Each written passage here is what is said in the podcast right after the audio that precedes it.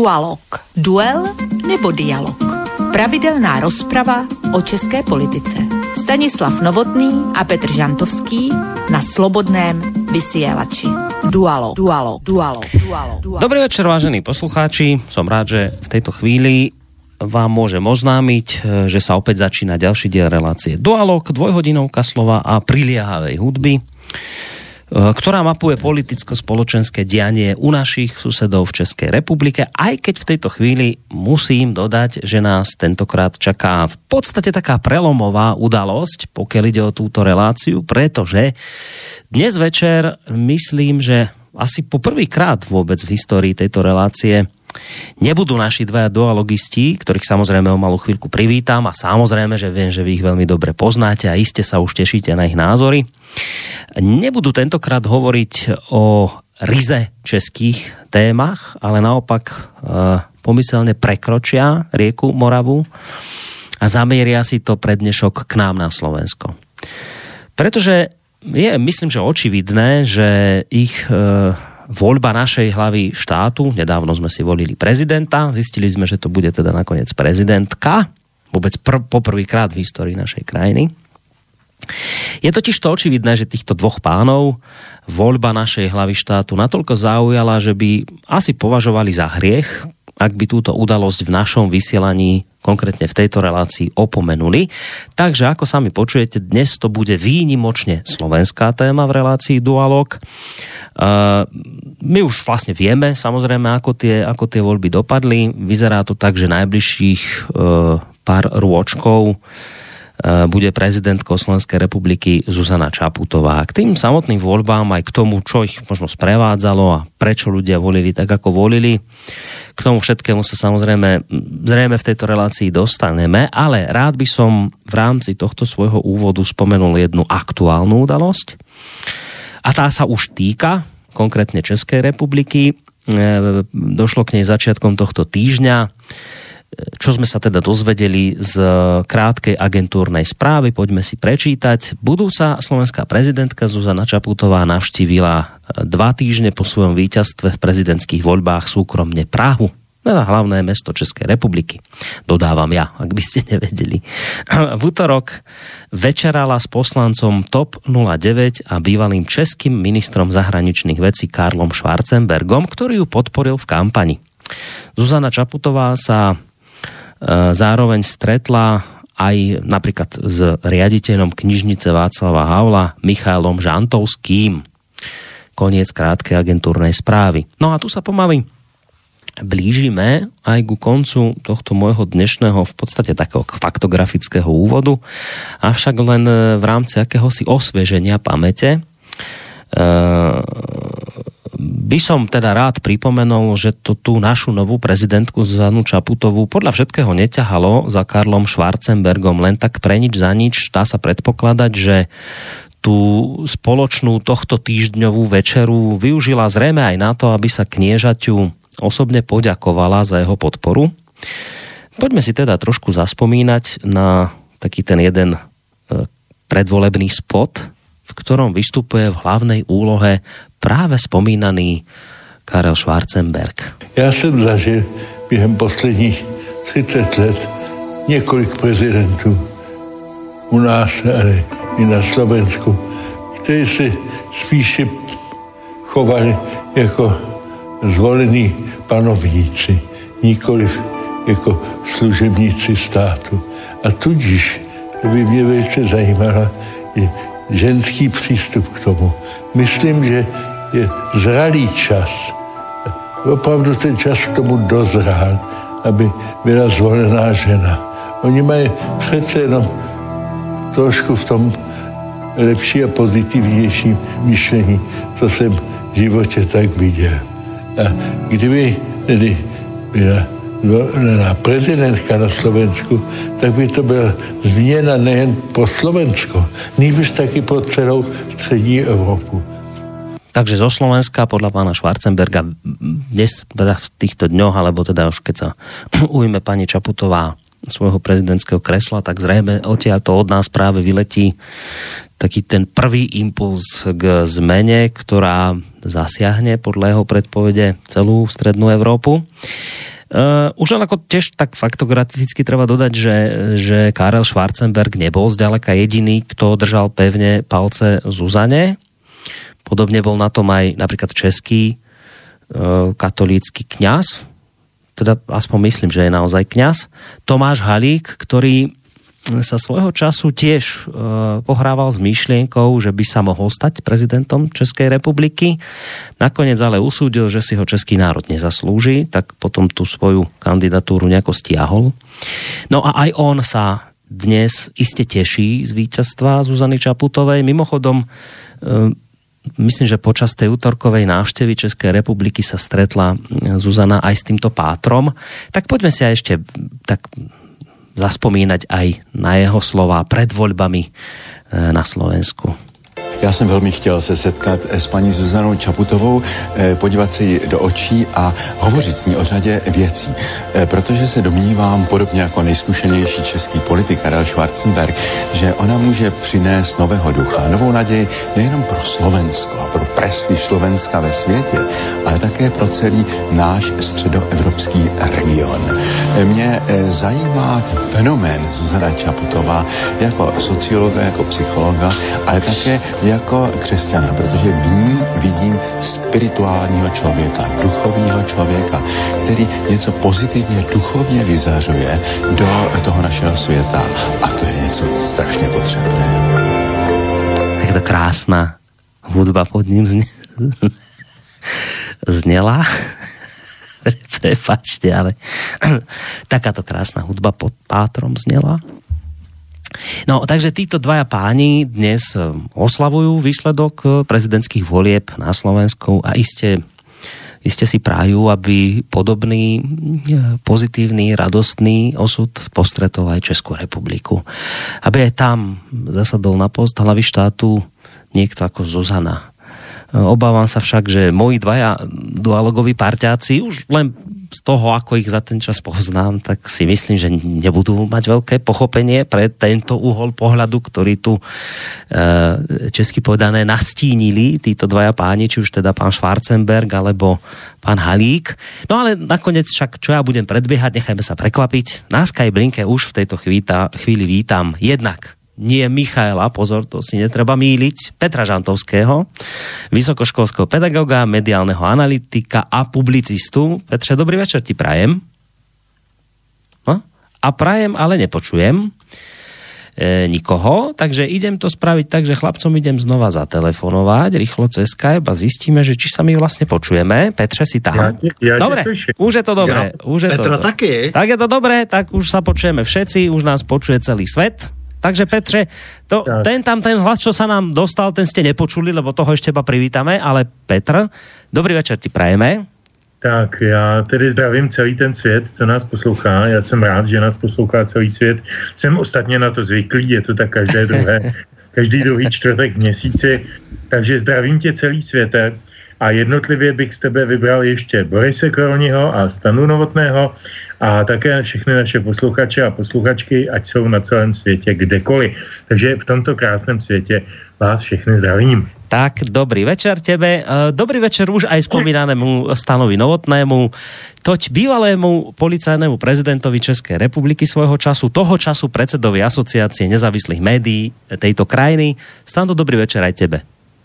Dobrý večer, Borisi, Petře a vůbec zdravím vás všechny v tom světě z virtuálního Bansko-Bystricko-Pražsko světového studia.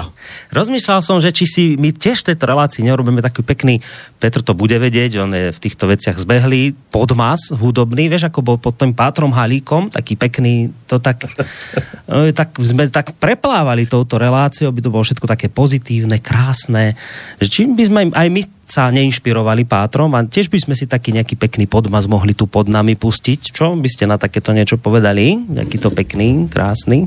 upokojující. K nám by se hodil Rachmaninov, jo?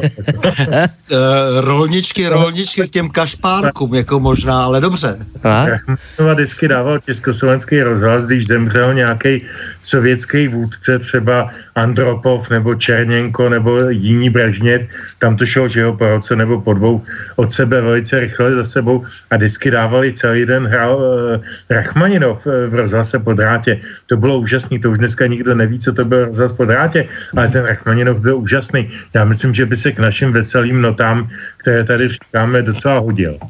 No rozhlas po dráte, to si ešte dokonca ja pamätám, to bola len taká bedňa a ona mala len jeden gombík v strede a nič sa to nedalo robiť iné, iba si to mohol zapnúť a pridávať hlas, alebo stišovať hlas a vypnúť a nič iné nebolo. Nie? Toto bol rozhlas. To bol takový predstupeň toho Veľkého bratra. Jestli si videl ten film áno. S Mertem a s Ježišmaria, jak sa menoval Markus Antonius, sorry, Díra v hlavě, Richardem Bertnem, tak tento film úžasnej přeci má krásnou takovou tu expozici scénickou, kde všude na toho chudáka Winstona Smithe hovoří ten Velký bratr ze všech stran. A on to nemůže ovlivnit, on nemůže nikde vypnout nějaký cvakátor nebo cokoliv. Tak ten rozhlas po drátě byl úžasný, ale byl jenom jednosměrný. Aspoň si to domnívám, že byla taková jednoduchá technologická doba, že zatím jenom vysílal ideje k nám a ještě nečerpal ideje z nás. Myslím, že už jsme dále a že teď už nepotřebujeme rozhlas po drátě a že máme všude ty kamery a teď jsme stále pod dohledem a i tohle, co tady plakám teď, slyším mnohem víc uší, než si myslíme, mnohem víc než ten celý svět, ještě něco víc, než je ten svět. Ty jsou někde skrtí, analyzujou to, jsou za to placeni. No je to báječný. No, a to... Ale to buď ale rád, jako to je skvělé, že tě vůbec jako někdo ještě slyší, protože oni chtějí vypnout nás, abychom nebyli nikde slyšet a budou jenom poslouchat, že jo? To je ještě horší. No. Áno, že... No, tak budeme znát svý posluchače, zase jmenovitě. Tu a tam nám někdo napíše hezký mail, jako na Slobodný vysielač. Dneska jsem zrovna odpovídal jednomu krásnému nebo příjemnému posluchači na krásný mail. Tak to je úžasný vědět, že někdo jmenovitě. Ale teď prostě já jsem znal třeba své fízly, své estébáky, kteří mě vyslýchali před rokem 89, znal jsem je tedy aspoň jmény, kterými se oni představili. To byl vždycky nějaký Pospíšil nebo Novotný, pardon, Novotný to nebyl. Určitě byl taky. Stándo, už si to dostal. A jako věděl jsem, že jdu za majorem Pospíšilem, jo? On se třeba jmenoval Opršálek, nebo co já vím, Kulhavý, to je fuk, ale věděl jsem, kdo to je. Třeba už to zase budeme vědět. Zase se nám to vrátí. Teď to bude ta krásná jistota. Ne, to přece chceme. A možná... Já jsem měl toho svýho Fáberu, že jo, prostě. Já samozřejmě měl úplně jiný jméno potom, ale měl jsem spoustu takových krásných lidí kolem sebe. No inak, keď spomínaš, vlastne, Petře, ty si hovoril samozrejme o tej knihe, aj sfilmovaná bola 1984 od Georgea Orwella. No inak som sa chcel spýtať, to nie je k téme, ktorú budeme rozoberať, preto sa na ňu pýtam ešte pred pesničkou. Dnes nám zatkli Juliana Assangea, iste ste zaregistrovali, tak som si tak povedal, že sa vás na to opýtam, že ako toto celé tak nejak čítate, vidíte, vnímate, čo si o to myslíte, čo sa dnes udialo v Londýne?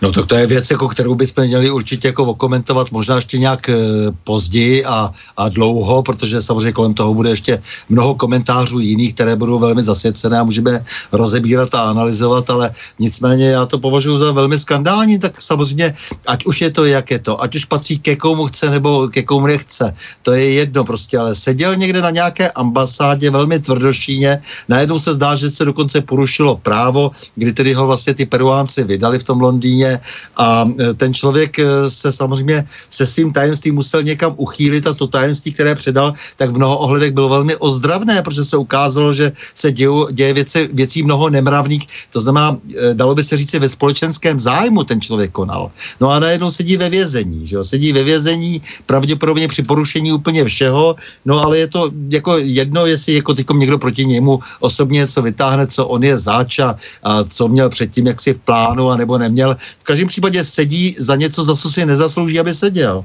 No, to je celé. No, Petře, ty si, teba som predstavoval, tak ťa poslucháči poznajú ako mediálneho analytika, človeka, ktorý vyučuje žurnalistiku aj na vysokej škole, Šéfredaktor Wikileaks, pán Christine Hrafenson, označil zadržanie zakladateľa stránky Wikileaks za čierny deň pre žurnalistiku a hovorí, toto je čierny deň pre žurnalistiku, nesmieme dopustiť, aby to pokračovalo, treba tomu zabrániť. A pokračuje, tomu sa hovorí sprísahanie, je to sprísahanie s cieľom spútať žurnalistiku, to sa musí skončiť. Vyzývame všetkých, aby podporili Juliana Assangea v jeho boji proti vydaniu do USA. No tak čo ty ako človek, ktorý má k tej žurnalistike, k novinárčine, k týmto veciam blízko, ako to ty teda, Petr, vidíš túto vec, ktorá sa dnes udiala? Ta věc je z jedné strany vlastně tak, jak ji popsal Standa Novotný, čitelná, srozumitelná. Ano, tady byl nějaký člověk, který za nějaké své činy se uchýlil do nějakého azylu, na základě nějaké zřejmě tedy diplomatické dohody došlo k tomu, k čemu došlo. Mimochodem je pikantní, že prezident Ekvádoru se jmenuje Lenin Moreno. Ano. No, Moreno, myslím. Jako to křestní jméno je samozřejmě úžasné. Pardon, říkal jsem Peru, Ekvádor samozřejmě. Hej, Ekvádor, ne Peru. Jo, jasně. Jo, takže jako Lenin prodal Assange CIA. Teď je, samozřejmě se nabízí jednoduchá konspirační otázka, jestli náhodou ten Assange není jakýmsi beranidlem v ruce nějakých tajných služeb, ať už je to Anglie nebo jiné služby, a neměl vlastně vyndat určitý data v určitým okamžiku s nějakým cílem. Ale protože ani jeden z nás tří, a předpokládám ani nikdo z našich posluchačů, není schopen tohleto vyanalyzovat a vydedukovat. A jeden z mála lidí, který, a já bych teď si dovolil to připomenout a považuji to za velmi zásadní, jeden z mála lidí, který měli vhled do těchto mezinárodních zpravodajských souvislostí, byl Miroslav Polaček, který před několika dny zemřel, český v poslední době zejména publicista, spisovatel, dříve rozvědčík, zpravodajec, diplomat na takové té tenké vlně toho tiché diplomacie v zákulisí. Úžasný člověk, lidsky velmi cenný, hodnotný. Zemřel při autonehodě. Já bych mu strašně rád takhle i na dálku ještě jednou vzdal hold. Měl jsem pro ně velkou slabost a byl to válečný chlap. Ten by možná dokázal se svou zkušeností, ze zpravodajských služeb a z toho celého kontextu, třeba i bez konkrétních znalostí, úplně jaksi detailních informací, které se týkají pana Assange, vyvodit nějaký scénáře a předložit nám nějaký scénáře, co je vlastně Assange zač a jaký všechny možný scénáře tam by mohly být. Já se na tohleto vůbec samozřejmě pouštět nemohu, neumím to. Já mohu říct jedinou věc. Assange vyndal nějaká data, zveřejnil je, vyndal je způsobem, který jsme všichni zažili, víme to, vlastně mezi ním a Snowdenem není zas takový velký rozdíl, protože oba dva zveřejnili utajované informace nějakých jaksi mocenských orgánů Spojených států a každý z nich volil potom jinou cestu dalšího vývoje. Jeden se schoval u Lenina, že jo, a druhý emigroval přímo k Leninovi do Ruska, takže jako zas tak moc úplně jiná cesta to není, nicméně ty výsledky jsou trošku jiný. To, že dneska Assange vydali, je nesporně svinstvo. Na tom slově bych skoro i trval, protože ten člověk se dopustil, a teď pomenu všechny spekulace, o kterých jsem mluvil, dopustil se jedné jediné věci. Poskytl lidem pravdu. A to je něco, co je v dnešní době zřejmě opravdu trestný čin a dává to strašně neblahý precedens pro zacházení se všemi ostatními zdaleka méně důležitými a méně zásadními, než je Assange. Jako jsme třeba my tři, že ano, my také občas říkáme nějaké věci lidem a neměli bychom, protože si to velký bratr nepřeje. No tak tady máme precedens a toho já se docela bojím.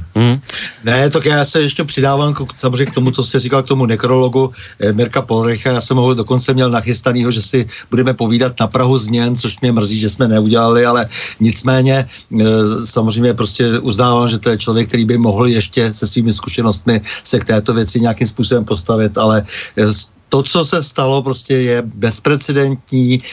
Samozřejmě stalo by se to i se Snowdenem, kdyby teda se mu nepodařilo utéct do onoho Ruska, on neutekl za Leninem, jak si říkal Petře, on utek do Ruska, Lenin tam už není opravdu, jako jo. On tam ještě je, ale už je zabalzamovaný, no. Nenarodil nás. Tam leží stále, jo. Já vím, ale on tam leží sice, ale já opakuju, protože samozřejmě tady jsou ty tendence srovnávat to Rusko s tím bývalým Sovětským svazem, jako Rusko je opravdu dneska jiná země. Já vím, že to Petře víš, jako jenom jako to říkám posluchačům, jenom to připomínám, že samozřejmě jako to je samozřejmě nějaký bonmot a tak dále, ale nicméně, jo, opravdu se ještě vrátím k tomu Assangevi, prostě ten upozorňuje na spoustu věcí. Představ si, teďkom sledujeme ty volby na Ukrajině. My víme třeba díky Assangevi víme, že třeba v roce 2004 podepsal spolupráci se CIA pan Porošenko, že jo? Je to docela důležitá informace, je zajímavá pro to druhé kolo ukrajinských voleb například. A takových informací je celá řada, jako nakolik jako je to fake nebo není fake, no není to nezajímavý, to, co vlastně on zveřejnil a dokonce se nikdo nebránil tomu, že je to tak, jako jo. Takže říkám, jako to je samozřejmě potom na nás, na naší schopnosti ty věci verifikovat, ty věci rozebírat trošku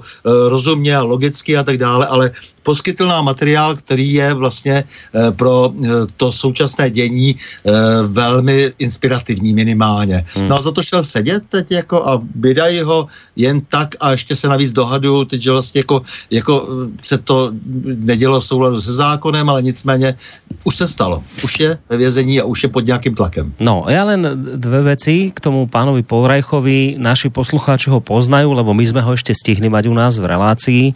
On totiž to s Tiborom Rostasom, ktorý u nás vedie mesačník Zemavek, napísal spoločnú knihu Neviditeľno, tak v tejto súvislosti sme ho tu mali. To k pánovi Polrajchovi. A ešte k tomu Rusku som chcel, inak mimochodom, však do Ruska ušiel áno Snowden. Vyzerá to tak, že si vybral lepšiu cestu úteku ako pán Assange. Mimochodom, Rusko dnes odsúdilo zatknutie zakladateľa Wikileaks ako krok proti demokratickým slobodám a hovorkyňa ruského rezortu diplomacie Zacharovová povedala, že ruka demokracie škrtí slobodu. To je zaujímavé, počuť toho hrôzostrašného Ruska, ktoré nič iné nerobí, len všetkým osekáva slobody a demokraciu nenávidí, tak práve Rusko muselo dnes toto zakričať do sveta, že ruka demokracie nám tu škrtí slobodu. To museli tí Rusi zlí povedať. Ale iste by k tomu mnohí mali výhrady, ktorí s nami nesúhlasia. Len som chcel dodať, a týmto sa chcem vlastne už aj premostiť k tej našej téme, ale až po pesničke. Bývalý ekvádorský prezident Rafael Correa kritizoval súčasnú hlavu štátu, už Petrom spomínaného Lenina Morena, ktorý dnes šéfuje z postu prezidenta Ekvádoru a hovorí takúto vec, že najväčším zrádcom v histórii Ekvádora a Latinskej Ameriky je Lenín Moreno, ktorý povolil britskej polícii vstúpiť na naše veľvyslanectvo v Londýne a zatknúť Assangea. Moreno je skorumpovaným človekom, ale to, čo urobil, je zločinom, na ktorý ľudstvo nikdy nezabudne. Ja len k tomu dodávam a tým sa vlastne premostujeme k našej téme, že vidíte, opäť raz sa, vážení poslucháči, ukazuje, že naozaj nie je jedno, kto je prezidentom tej ktorej krajiny. No a k prezidentovi, konkrétne Slovenska, k prezidentke sa dostaneme, ale až po pesničke, ktorú nám vlastne teraz ide priblížiť Petr. Minule sme to mali tak, že boli to rôzni autori, dnes to bude také monotematické, pokiaľ ide o autorov, alebo to bude opäť rôznorodé. Čo si na dnes vymyslel? Bude to jako vždy předtím, než minule jsme zvolili tu míchanou verzi, abych tak řekl, tak to bude zase monotematické, monoumělecké. Já jsem při bloudění svým archivem zvukovým, poměrně velkým, po mnoha letech narazil na písničky Charlie Soukupa alias Karla Soukupa. Písničkáře, který patřil v českém kontextu zejména 70. let k undergroundu, narodil se v 51. roce a působil hlavně první půlce 70. let jako takový, řekl bych, inzitní písničkář, který prostě takovým jednoduchým srozumitelným způsobem se distancoval od toho tehdy panujícího hloupého bolševického režimu.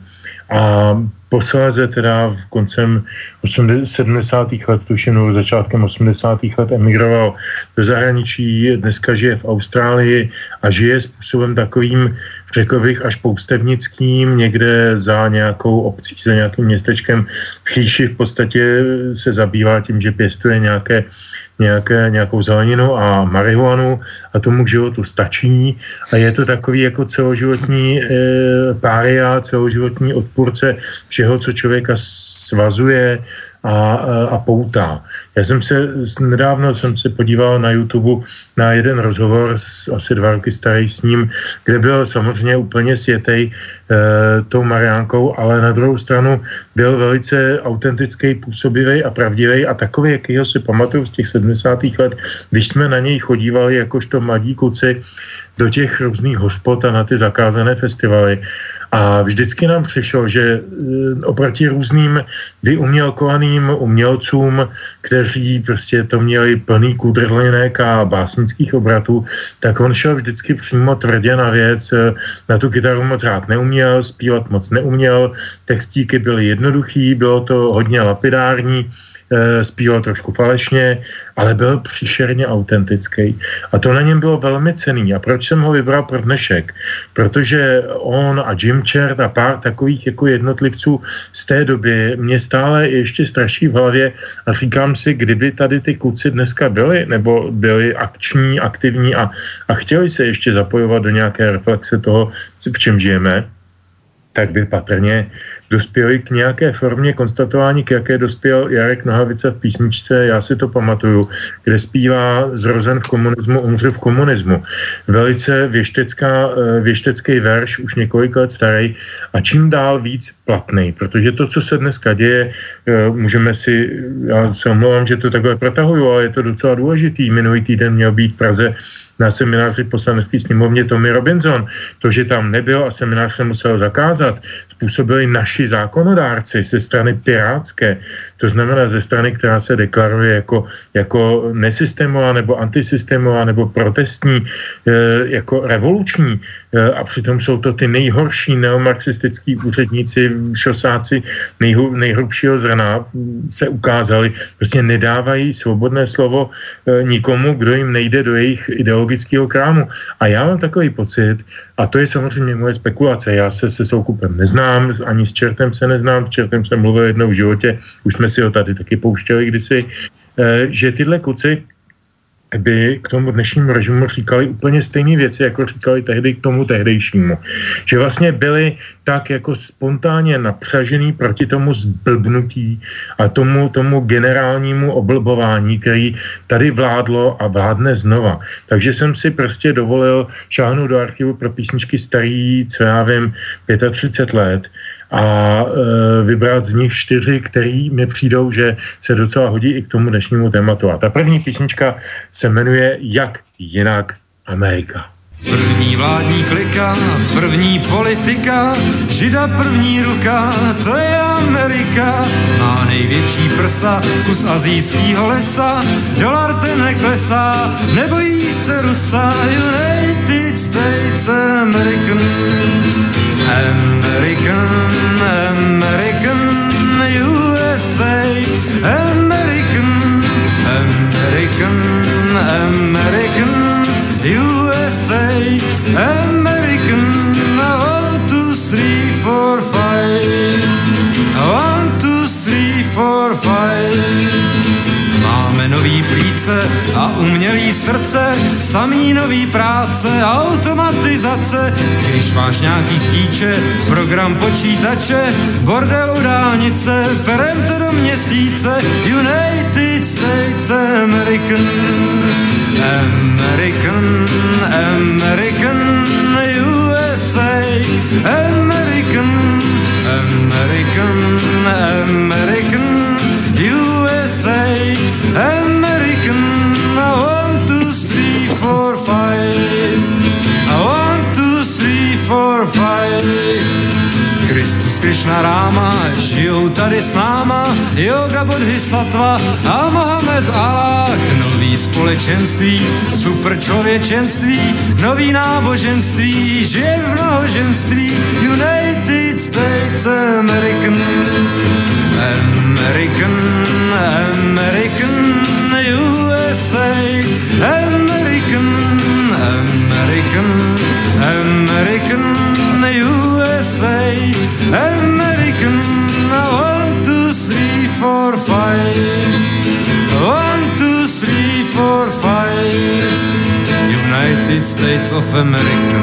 No, ono sa to tak niekedy stáva, človek má pocit, že počúva nejakú tú hudobnú tvorbu z týchto dní a šup ho, 30-ročná záležitosť, no ale hold, niektorí ľudia vedia byť istými vizionármi a tak sa to potom prejavuje aj v ich hudobnej tvorbe. Dnes teda večer tu s nami bude, aspoň takto hudobne, Charlie Soukup. No, ja som si vlastne teraz uvedomil, že som zabudol povedať takú tú obligátnu technickú vec, že samozrejme v prípade, že budete mať chuť sa zapojiť, vážení poslucháči, do tejto našej dnešnej diskusie, ktorej tému už poznáte, budeme sa baviť o prezidentských voľbách na Slovensku. Môžete nám buď napísať mail na adresu studio@slobodnyvysielac.sk, môžete písať cez našu internetovú stránku, keď si kliknete na zelené tlačítko otázka do štúdia. A prípadne nám môžete aj priamo zatelefonovať na číslo 048 381 0101. Ideme sa pustiť do témy dnešného večera a idem položiť neuveriteľne komplikovanú otázku mojim dvom dnešným hosťom. Neviem, kto sa prvý tejto komplikovanej otázky ujme. No tak čo hovoríte na tú našu slovenskú voľbu? To je moja otázka. Môžu jednu vec dopředu? Môžeš. Já jsem to měl na jazyku už prvé, ale nechtěl jsem předbíhat. Víš, Boris, já si zas nemyslím až tak úplně, že dneska prohamujeme nějaké břehy nebo hradby, že se hodláme zpronevěřit tomu původnímu zadání pořadu Dualog, že se bavíme o české politice nebo o českých reálích. Protože, jako já myslím, a za sebe říkám, já se opravdu zdráhám a vždycky jsem to dělal a ty to potvrdíš.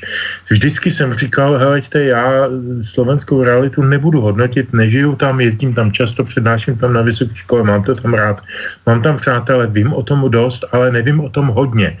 Nevím o tom tolik, aby to stačilo. A nebudu to hodnotit. A já bych ani dneska se nechtěl příliš vyjadřovat konkrétně k paní Čaputové nebo proběhu té prezidentské volby. Mě na tom mnohem víc zajímá ta odezva, a ty už si ji na začátku zmínil, Boris, ta odezva v českém prostředí, jak tady my tleskáme, jak jsme nadšení z toho, že právě tahle paní se stala slovenskou prezidentkou a jak každý druhý mediální výstup začíná větou, kéž bychom to měli i my tady. Mm-hmm. To je pro mě jako studijní materiál mnohem silnější.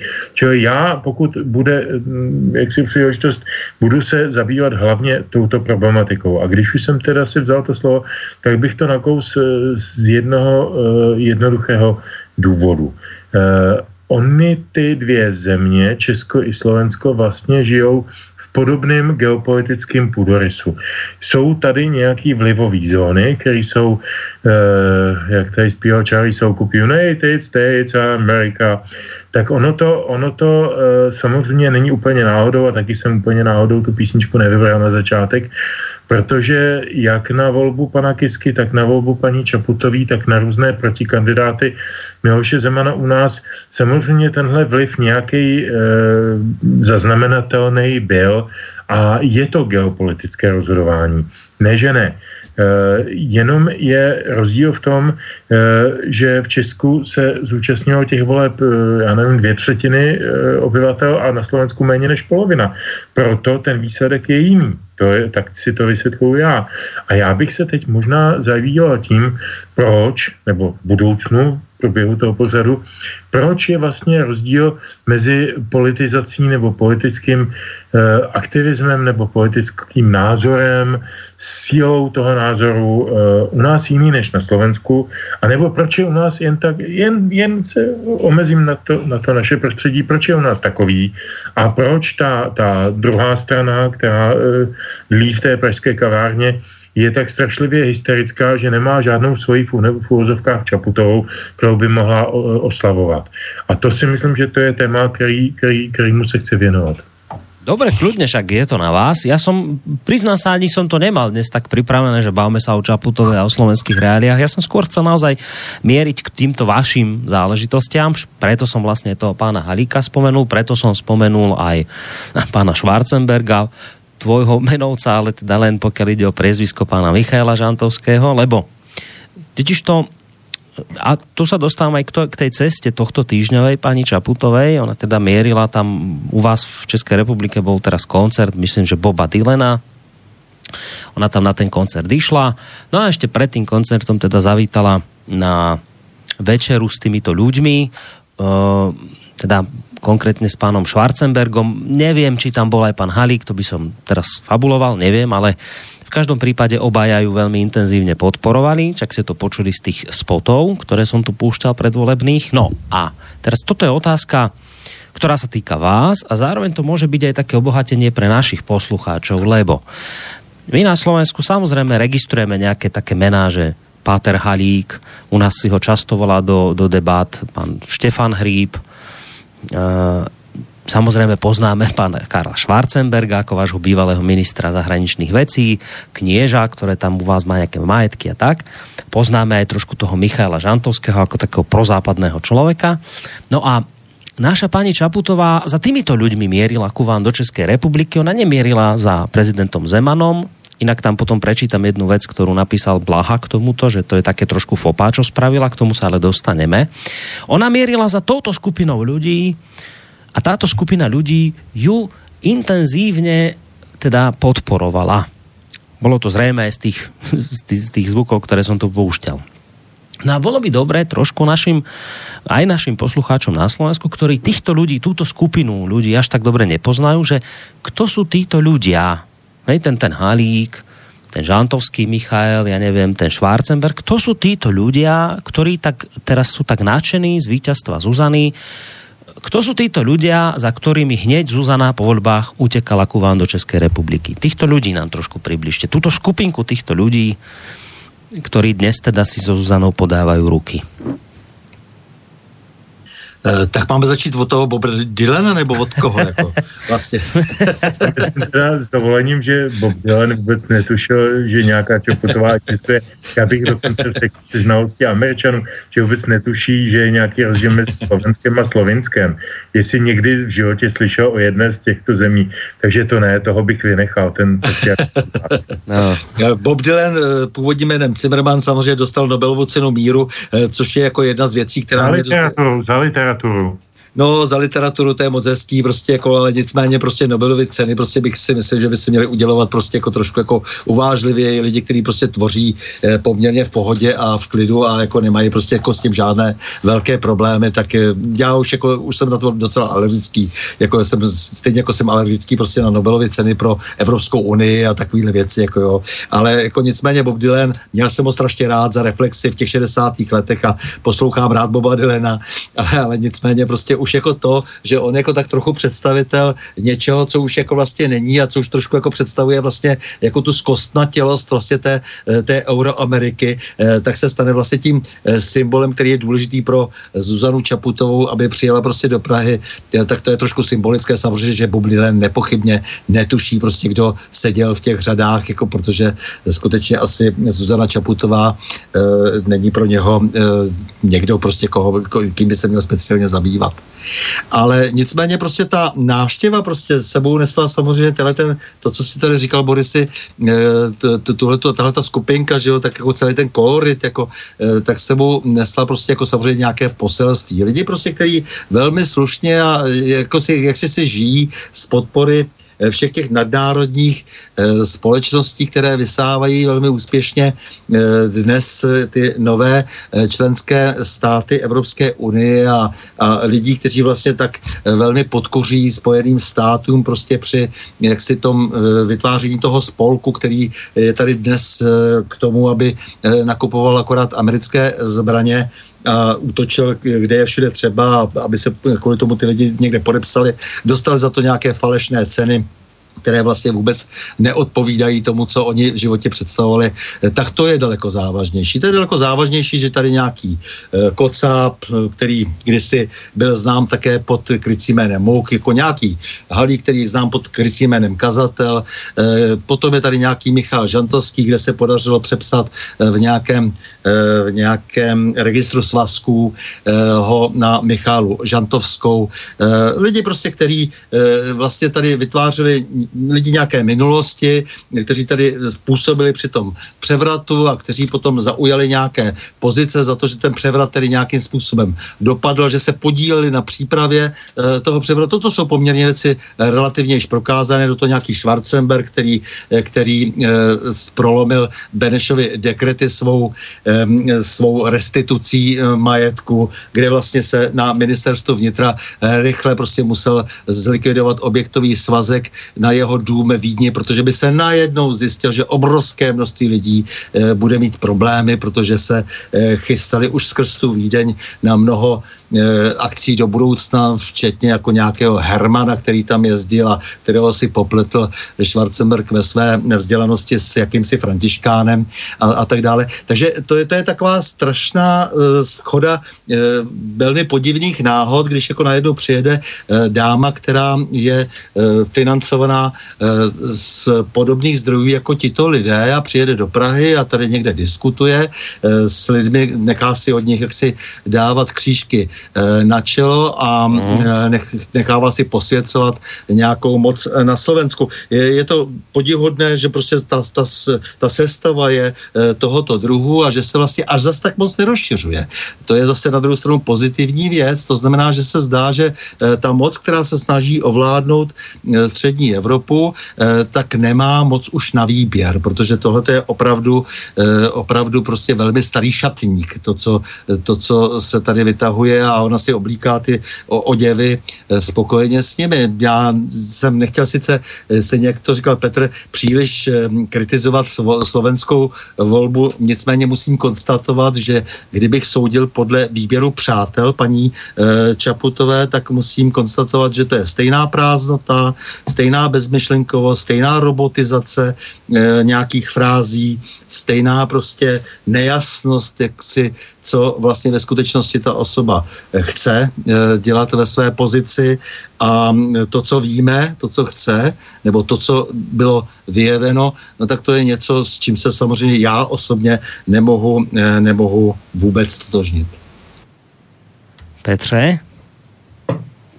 No, co k tomu dodat? Já jsem si vzpomněl teď jenom, když dovolíte všichni, malou osobní historku, ta je opravdu výživná, jak ty naše média jsou profesionální, úžasná a charakterní a principiální. V roce, tuším, že 2006 či 2007, navštívil Prahu tehdejší ministr zahraničí mezinárodně neuznané čečenské vlády. To byla taková ta teroristická vláda, která posléze díky zásahu Moskvy zmizela ze světa a zavládl v Čečensku mír.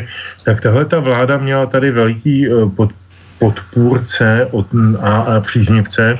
A jedním z nich byl třeba Jan Ruml, že jo, někdejší ministr vnitra, o tom také Standa Novotný něco ví asi, ale hlavně tam byl pan senátor Michal Žantovský a Lidové noviny tehdy napsali, že tenhle ten mezinárodně hledaný zločinec se setkal u nás s ústavními činiteli, například tedy se senátorem Michalem Žantovským, a oni napsali blbci Petrem. A já jsem si zjistil, že ten člověk je hledaný minimálně 2 zpravodajskýma službama.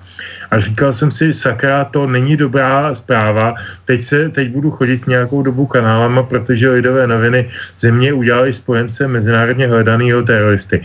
No naštěstí teda jako z toho pak nic nebylo, ale proč o tom mluvím?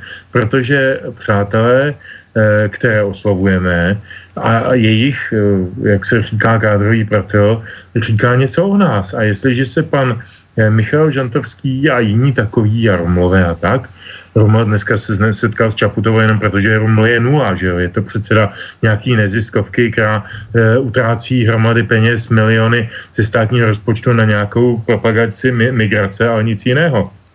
95% té jeho neziskovky, tedy těch peněz, jde na platy a na to, aby obsloužil sám sebe a své kamarády. A je bizarní samozřejmě, že i Piráti ho odmítli na svoji kandidátku. Dokonce i Piráti. Jako ani jim nebyl dostatečně dobrý. Ale to nechme Rumla spát. Tak jako když si vezmu, jací jsou kamarádi, všichni, no tak koho si vybírám do svého adresáře, koho si strkám do telefonu, tak to vypovídá něco o mně. A jestliže se paní budoucí prezidentka přijede ukazovat do Prahy, jaksi ve společnosti těchto lidí, no tak to oni něco říká, že ano. Tak to říká něco o tom, že pravděpodobně bude tedy nějak... A já teď nechci říct rovnou finančně, ale třeba i zájmově, nebo ideově, nebo sympatiemi, nebo nějak jinak bude navázána na stejné kruhy, na které je navázán onen bývalý senátor Michail Ž.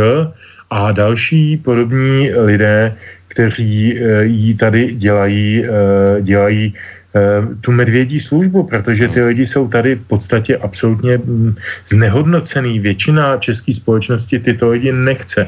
Nemá s nima sebe menší dobrou zkušenost, má s nima jenom zkušenost arogance, zloby, třídního nepřátelství a podobných věcí. Ať už je to Schwarzenberg, ať už je to Ruml, ať už je to Michal Žantovský, ať je to kdokoliv z nich.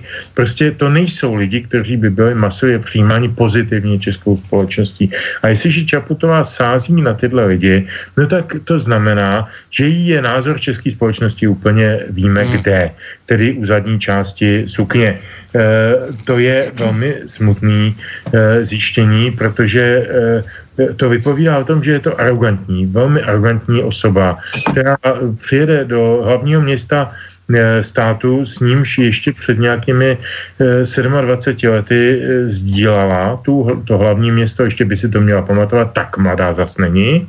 A jako nejenom, že ignoruje hlavu státu a ústavní činitele, to by se dalo pochopit, neboť ještě není ve funkci a ta základní jaksi procedura teprve proběhne a ona jistě proběhne nějak, jako probíhala vždycky s panem Kiskou, ale to, že se prostě sejde demonstrativně v Praze s lidmi, kteří jsou zcela jednoznačně nepřátelsky nakloněni tomu, co dnes vládne v České republice, znamená něco naprosto jednoznačného. Já si neumím představit, že by to měl jiný výklad, než ten, že ona demonstruje, já jsem tady s váma a já s váma pojedu ty vaše boje proti vašim vlastním obyvatelům.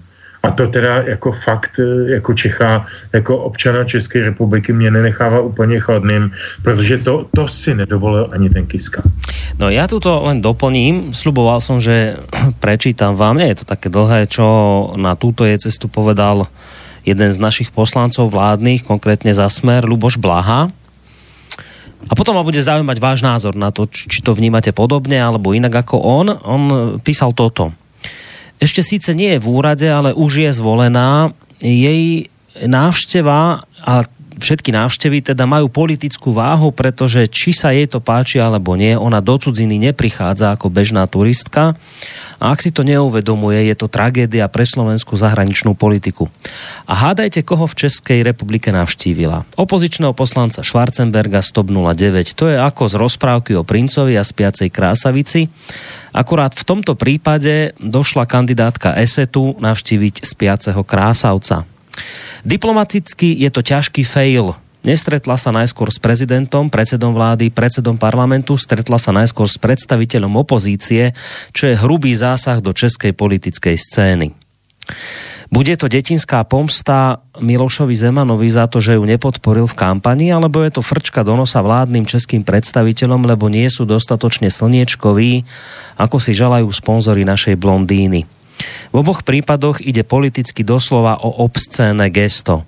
Rád by som sa ospravedlnil českým priateľom za túto sedlačinu. Musíte to chápať tak, že to dievča sa doteraz zaoberalo len smetiskami, takže ju to prirodzene tiahne k tým, čo sú už dávno na smetisku dejín, feudáli a liberáli. Treba to brať s humorom, nič iné nám neostáva, takýchto sedlačín si ešte užijeme.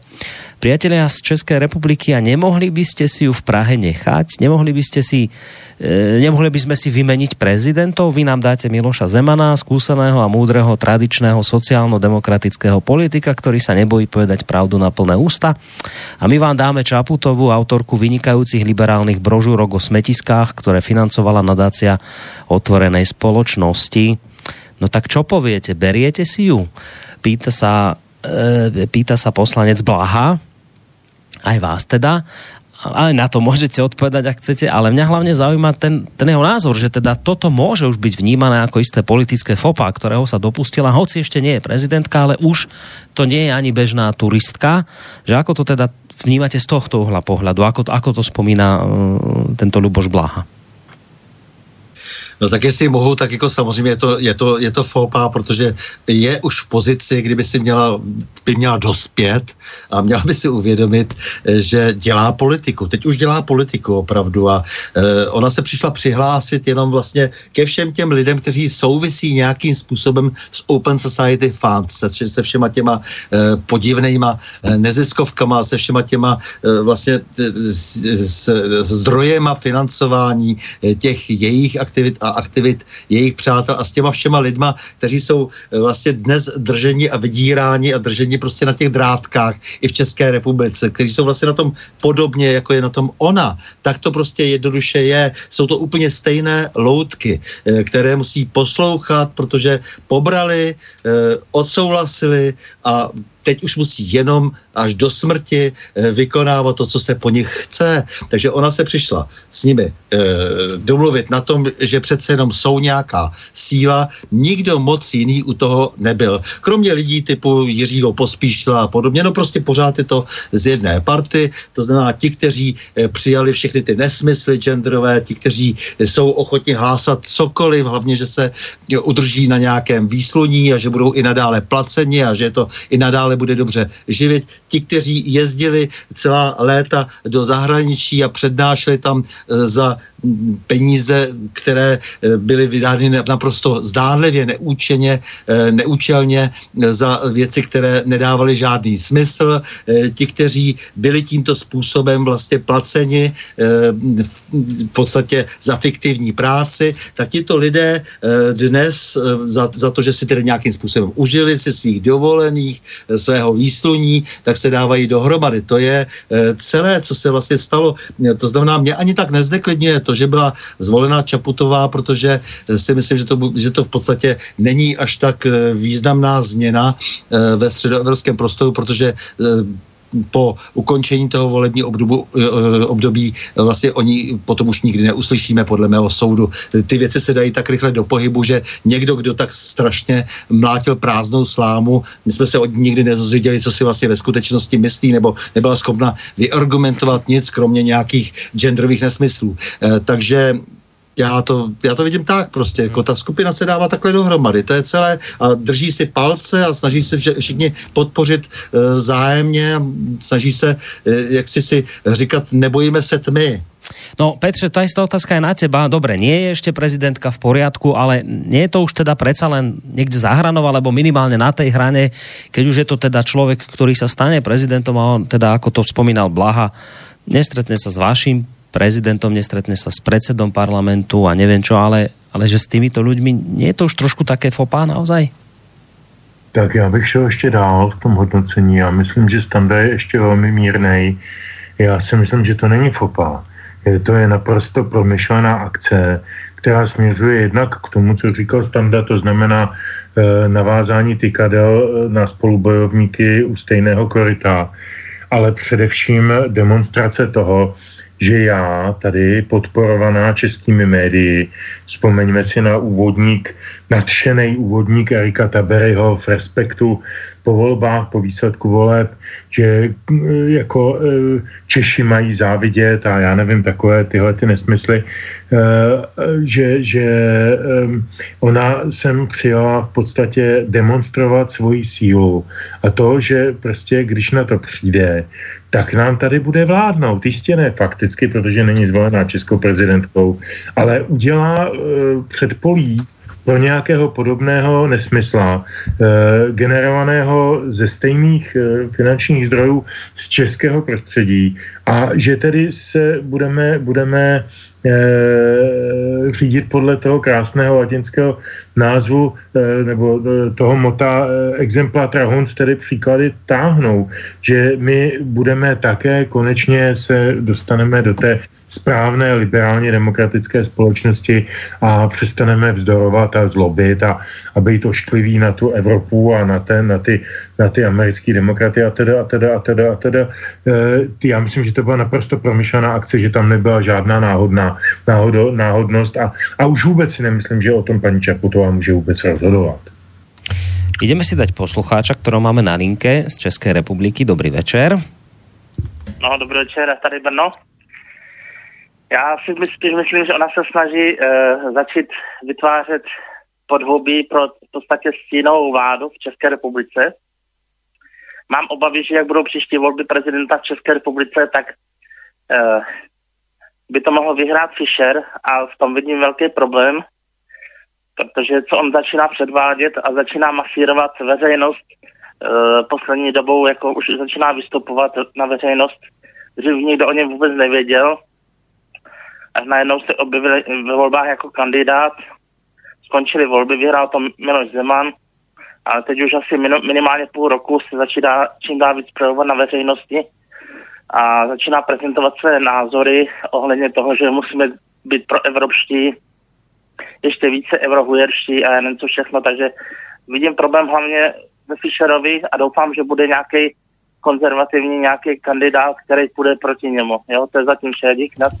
Ďakujem pekne, majte sa pekne, do počutia. No v podstate poslucháč potvrdil inými slovami to, o čom ste obaja hovorili, on to vníma podobne, že teda toto bolo nejaké také vykolíkovanie si toho prostredia do budúcna pre nejaký ten správny názor na svet. Mám tu aj taký jeden mail, ktorý sa práve tohto týka, ale ja si ho ušetrím, lebo pozerám, že ten čas akurát tak velí, že by sme si možno v tejto chvíli mohli dať pesničku číslo 2 a po nej by sme sa potom dostali aj k mailu, ktorý trošku nás potom ďalej posunie.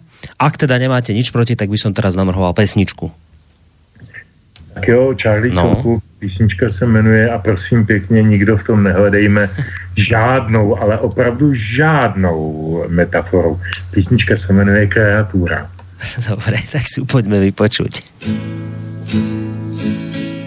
Když večer den se schýlí, zalezem pod peřiny. Táto, dlouho nezívej, dobrou noc, odpočívej. V hlubokém stínu noci potkal jsem kreaturu moci. Ta zrůda měla lidskou tvář, já začal jsem se potit, že by mě mohla chytit. Ze sna mi vzbudil vlastní pláč, ta zrůda měla lidskou tvář.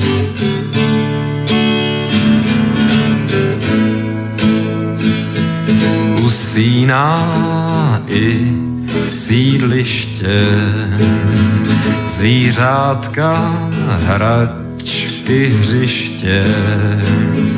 Sen motýl oknem přiletí, dobrou noc, milé děti.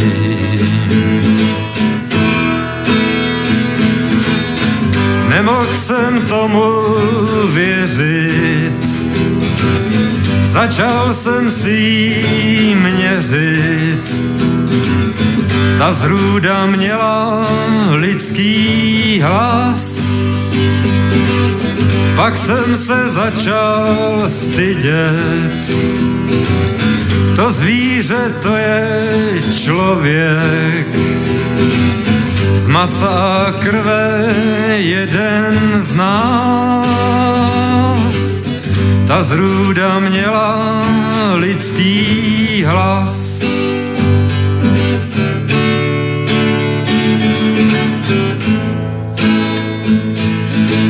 Měsíc klid noci hlídá, družice kolem lítá. Hlídka ulicí chodí, dobrou noc všichni lidi.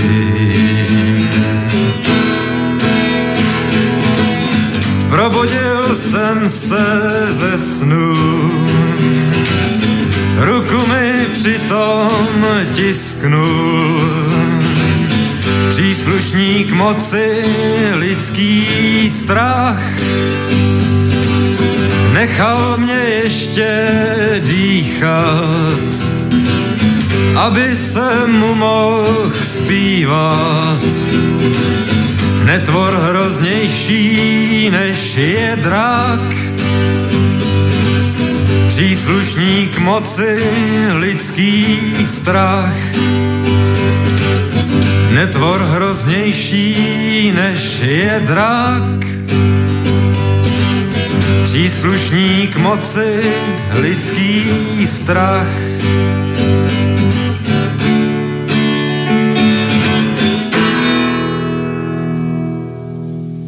Počúvate reláciu Dualog, to je informácia pre tých z vás, ktorí ste sa rozhodli, že strávite dnešný večer, alebo aspoň časť tohto večera v našej prítomnosti. Ak tak robíte, môžete sa samozrejme do našej diskusie zapojiť mailovo na adrese studio@slobodnyvysielac.sk, telefonicky tak, ako napríklad to robil poslucháč z Brna na čísle 048 381 01 01, alebo nám môžete si písať cez našu stránku, keď si kliknete na zelené tlačítko otázka do štúdia. Ak ste prišli neskôr k zariadeniam, cez ktoré nás počúvate, tak vedzte, že riešime síce slovenské prezidentské voľby, ale z pohľadu ľudí žijúcich v Českej republike. A to aj preto, lebo naša novozvolená prezidentka pani Čaputová zavítala v týchto dňoch do Prahy a tam sa stretla s istou skupinou ľudí. A tu sa už dostávam k mailu od Mareka, ktorý nám, aha, tu toho mám ten mail, píše takúto vec, že dobrý večer, počúvam vašu reláciu. Musím sa priznať, že mená, ktoré tu dnes padli, mne až tak veľmi známe nie sú, pretože politiku v Českej republike až tak nesledujem, takže pána Halíka síce niekde som o ňom niečo videl, počul, ale nepoznám ho, rovnako tak ani Michala Žantovského, trošku viac pána Schwarzenberga, ale tiež nie celkom. Moja otázka ale je takáto. Naše prezidentské voľby, teda aspoň v tej deklaratívnej rovine, boli o hodnotových otázkach. Zuzanu Čaputovú možno v tomto smere vnímať ako človeka, ktorý stojí na strane liberálne zmýšľajúcich voličov, teda presadzuje pevné ukotvenie Slovenska v euroatlantickom prostredí, Rusko je pre ňu hrozbou, konšpirátori z nezávislých médií tiež. Mimochodom už, to dodávam ja, že mimochodom už sa pani Čaputová vyjadrila, že do takých médií ako Slobodný vysielač, teda ona by v žiadnom prípade nešla. A ďalej pokračuje mail: oslabovanie národných štátov, presadzovanie práv LGBTI menšín, multikulturalizmus a tak ďalej. Toto je teda zhruba Zuzana Čaputová. No a moja otázka je, že či práve vami spomínaní ľudia, s ktorými sa stretla, či by sa dalo povedať, že aj oni sú podobného razenia, či svet teda vnímajú v podobných farbách ako ona. To je otázka Mareka na vás obidvoch. Tak samozřejmě, že to jsou lidé přesně, kteří zastávají stejné pozice a často ne ani z přesvědčení. Ten posluchač říkal, že o těch lidech nic neví, ale ti lidé jsou opravdu těmi lidmi minulosti, to jsou ti lidé toho připravovaného převratu. My se budeme vztahovat v tomhletom roce často k 17. listopadu 89 a my si musíme uvědomit, co to vlastně znamenalo.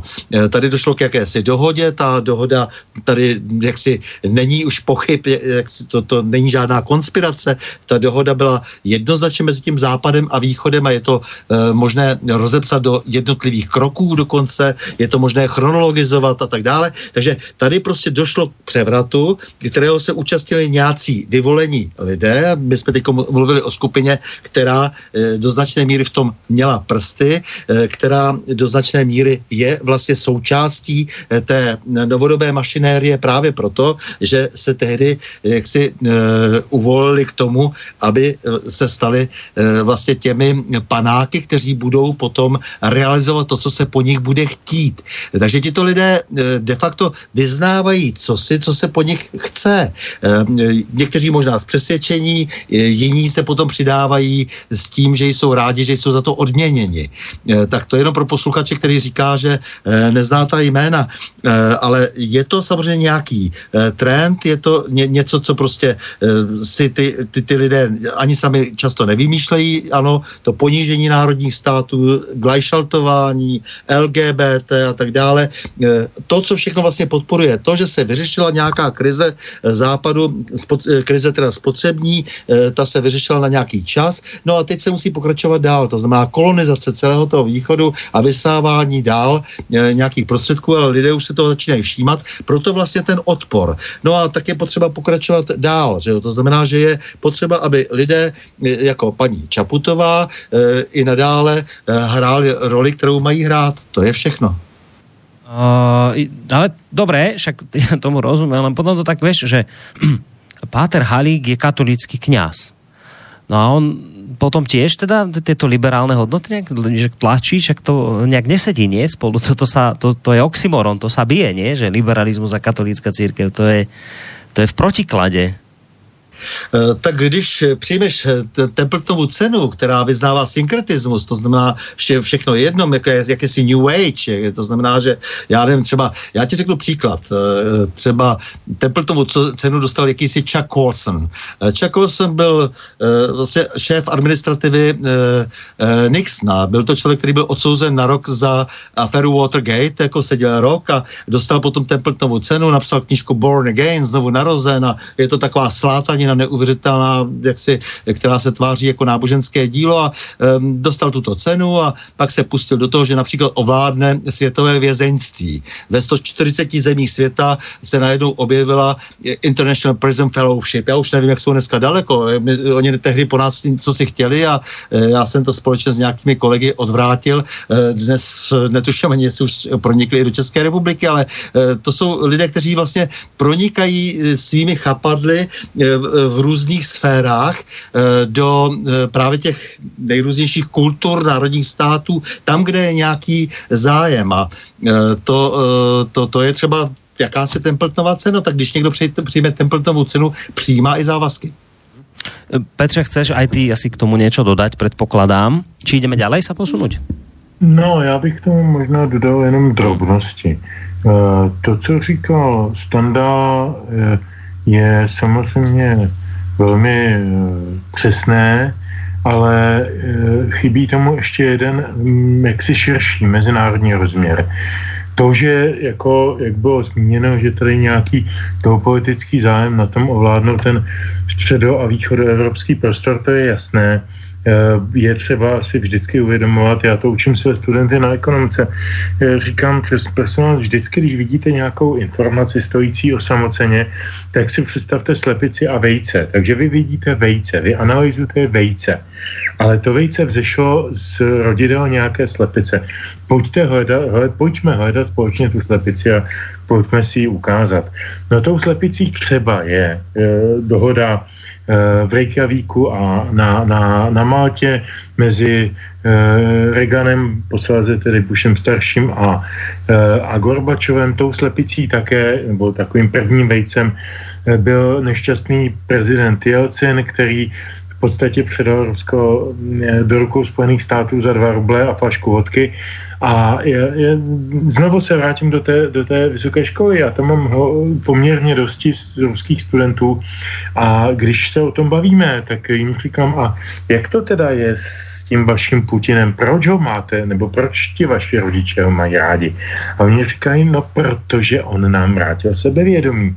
On řekl Rusům, nejste na prodej. Nejste prostě jako, když se podíváte na ruská média, ono s tím velmi úzce souvisí, já se k tomu nevrátím, tak tam teď je to 2-3 dny zpátky, jsem někde viděl na nějakém račatě nebo něčem na novosti analýzu, že vlastně ty sankce, které vyhlásila Amerika vůči Rusku a některé západní země nebo Evropská unie, vlastně Rusko nepoškodili, ale posílili, protože posílili jaksi produkci vlastních domácích producentů, posílili jejich vlastní obchodovatelnost a vlastně ty sankce paradoxně tomu Rusku pomohly.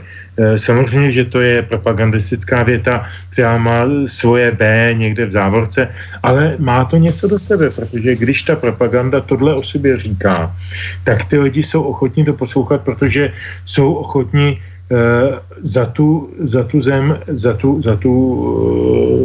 jaksi uhlířskou víru, nebo jak to říct, prostě za tu spjatost s tou historií.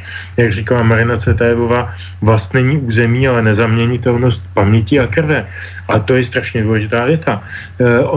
Oni si tuhletu věc uvědomují možná mnohem silněji než my v Čechách, určitě silněji než my v Čechách. Nevím, do jaké míry na Slovensku, to fakt nechci hodnotit, i když tam jako ty konzervativní hodnoty ještě stále rezonujou.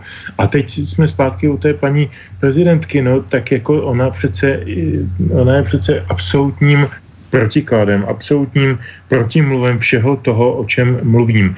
Ona je nastrčená jako panáček, prostě jako někde do nějaké vitríny, a tady bude plnit svoji historickou roli, jak říkal Standa Prve, týden po ukončení jejího mandátu o ní nebude nikdo nic vědět, jako dneska neví nikdo nic o Páry Zeltnový nebo Andreji Kiskovi. Je to úplně to též, je to úplně fuk. Jsou to jenom figurky na showbiznesový a geopolitický šachovnici, kterou hraje někdo někde. My to nejsme. Jo, nebudeme, nikdy to nebudeme, protože jsme příliš malí, ale naše síla je v tom, kde ležíme. A my bychom si měli svoji cenu zvedat právě díky té geopolitické poloze. A hrozně mě mrzí, že to neděláme. A možná víc Slováci než my. Já se ještě k tomu prosím tě přidám, prostě, protože tady se, přesně jak jsi to říkal teď, jako že Slováci víc, tady všichni říkali, jak si dobře zvolili, já si dokonce myslím, že jsou Slováci, že se snaží o to zvedání si sebevědomí daleko víc, to je určitě pravda, přestože to teď vypadá podle té volby, že to je jinak, ale zase podle účasti to vypadá, že je to taky nakonec jinak, jo, takže k tomu bych se ještě rád vrátil. Tady opravdu stojíme teď před velkými šancemi a výzvami. Já vím, že Boris je znepokojen paní Čaputovou, protože by mohla zachvátit vlastně ten veřejný prostor jako zcela a mohla by úplně ochromit svobodu slova. Já doufám, že to tak nebude, protože všeho do času. Teď jsme v situaci, kdy opravdu nastupují nějaký panáci, ona nebude mít žádné zvláštní exekutivní pravomoci, takže bych se toho až za tolik nebál, ale je fakt, že to, že přijela za touhletou skupinkou svým způsobem zoufalců, kteří jsou v područí, kteří otročí, tak i z toho vyplývá ta trochu bezvýchodnost těch lidí, kteří, jak já říkám, pobrali, vzali na sebe nějaké výhody, no a teď samozřejmě musí sloužit. A že nenašla nějaké širší porozumění ani v Čechách, že ta skupinka není zajímavější, že není pestřejší. To je přece strašně zajímavé. To, co říkal přece Petr, teď jak říkal Reykjavík, Malta, já říkám vždycky těm lidem, kteří se účastnili toho převratu, takže z toho budou mít ty výhody, přestože předtím sloužil jednomu pánovi, teď budou sloužit tomu druhému, tak já jim říkám Malťani. Opravdu se tehdy ty tajné služby domluvily, předali si agendy a agenty a prodávali se vzájemně jako nějaké lidi. Je spousta lidí, kteří samozřejmě stojí pořád v tom nadnárodním jako nebi a tam si ty věci hlídají, to tak jako opravdu je a v tom všem i ty Jelcinové byly slabí, ale právě, jak teď Petr poukázal na to Rusko, najednou se objevují skupiny lidí, kteří říkají a dost, Jo? Takže třeba v tom Rusku se to stalo. Vzali prostě jako to sebevědomí zpátky na sebe, vzali vážně svoji existenci, vzali sami sebe vážně. No a to si myslím, že opravdu proti tomu nějaké takové loutky, které se tady pokoušejí ovládnout politickou scénu, neznamenají vůbec nic. Věřím tomu, že ten vývoj je v tomto smyslu docela zajímavý do budoucna. Treba povedať, že tie naše prezidentské voľby samozrejme mainstreamové médiá poňali tým spôsobom, že ich zhodnotili zhruba asi tak, že povedali občanom, že je to teda jasné, Slováci si prajú zmenu, chcú slušné Slovensko, chcú za sebou zanechať éru temna vládnutia Fica a Smeru a tak ďalej a tak ďalej. Ale faktom teda naozaj ostáva to, čo aj Petr naznačil, alebo ty, Stando, že ty si to hovoril, že keď sa ale pozrieme na čísla, tak tie hovoria trošku inou rečou. Faktom naozaj je, že ona získala hlas, ja neviem, možno 30% voličov, 70% povedalo, že teda nechcú ju, respektíve vôbec neboli voliť. Čiže vo výsledku faktom je, že Zuzana Čaputová je momentálne prezidentom historicky s najnižším mandátom od voličov. Ale na druhej strane pripomínam, ale áno, keď sa pozrieš na tie médiá, čo oni ako šíria medzi ľudí, tak tam ten odkaz je úplne iný. Tam je to ako volanie po zmene, je to jasné, liberálne hodnoty víťazia a už je len otázka toho, kedy to tu konečne celé prevalcujú. A tu je vlastne preto to hovorím, lebo je tu otázka od Martiny, ktorá sa pýta takúto vec, že na vás obidvoch, či je progresívny liberalizmus podľa vás na vzostupe alebo nie. U nás ho prezentujú, píše ďalej poslucháčka, u vás ho prezentujú piráti, u nás progresívne Slovensko, niektorí ho nazývajú celkom trefne agresívne Slovensko.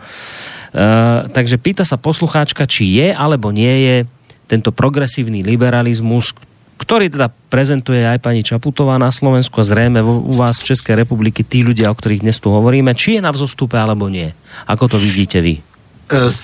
Já jenom bych, paní Martině, jestli můžu jako Petře, jenom bych jí odkázal třeba na nějaký takový show film, jako opravdu jako takový, třeba jako je Gladiátor, jak tam stojí ta skupinka, která sice nakonec teda vyhraje, teda skoro okolností, jako na tom, v tom Koloseu, ale zpočátku se jeví opravdu jako asi chátra, že jo, a tak dále. Já jsem přesvědčen, že opravdu vítězí postupně zdravý rozum. To znamená zdravý konzervatismus. Já to vidím na všech stranách. Teď třeba opravdu se podařilo ty lidi vydráždit tím LGBT natolik, že bych řekl, že dokonce už to předstihlo tu obavu z té řízené migrace. Mám takový pocit prostě opravdu ze všech stran, že jsou lidi už opravdu naštvaní tím, jak tlačí na pilu neustále ti všichni prostě tady ti stoupenci té naší stalinistky šiklové, která sem přinesla tu celou tu genderovou agendu, nesmyslnou v době, kdy tady samozřejmě rovnoprávnost ve všech ohledech existovala na všech stranách. Teď jako mimochodem se to vlastně odráží i na té volbě paní Čaputové, kdy všichni tady křičí, že tady to je skvělé, že žena. Co je na tom skvělého? Mě zajímá, jestli je to dobrý politik. Mě nezajímá, jestli je to žena. Mě zajímá, jestli je to dobrý politik. A lidi už jsou na to opravdu alergičtí. Jako, jo? Takže řekl bych, že nevítězí ten...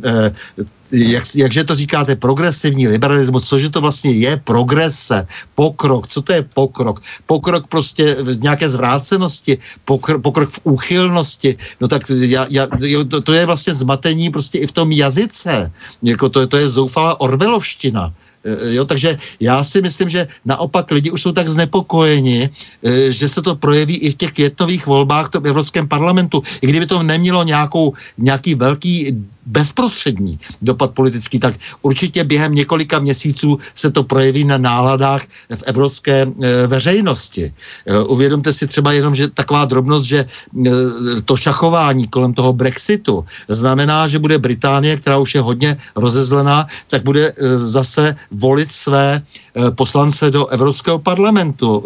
Tím se zvýší ještě více napětí a budou to spíše lidé, kteří budou tíhnout k normálnosti. já už se zdráhám říkat jakýsi konzervatismus v tom smyslu politickém, protože tady už jde opravdu jenom jako o nějakou normálnost, že existuje chlapa, ženská a to všechno ostatní prostě si můžete pověsit na hřebík, jo, jako to jsou opravdu vymyšlenosti, konstrukty, jo, jak říkám, jako u nás prostě lidi tohoto typu, jako tady máma Šiklová prostě, která se tady předváděla prostě velmi dehonestačně mnoho desítek let, jako tak najednou začala být brána vážně. No samozřejmě, protože je napojená úplně na stejné struktury.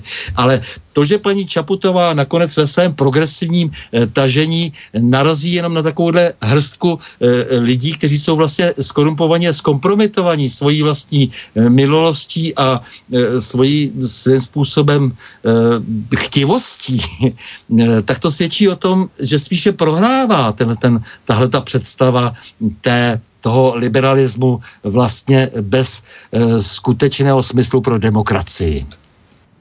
No, Stando často býva taký až nenapraviteľný optimista. Petre, ty to vidíš podobne optimisticky, ak teda za optimizmus považujeme, že nerastie liberalizmus, tak potom to vnímaš optimisticky ako Stando, alebo trošku ti tam niektoré veci viacej škrípu? On je nenapravitelný optimista, já jsem napravitelný pesimista.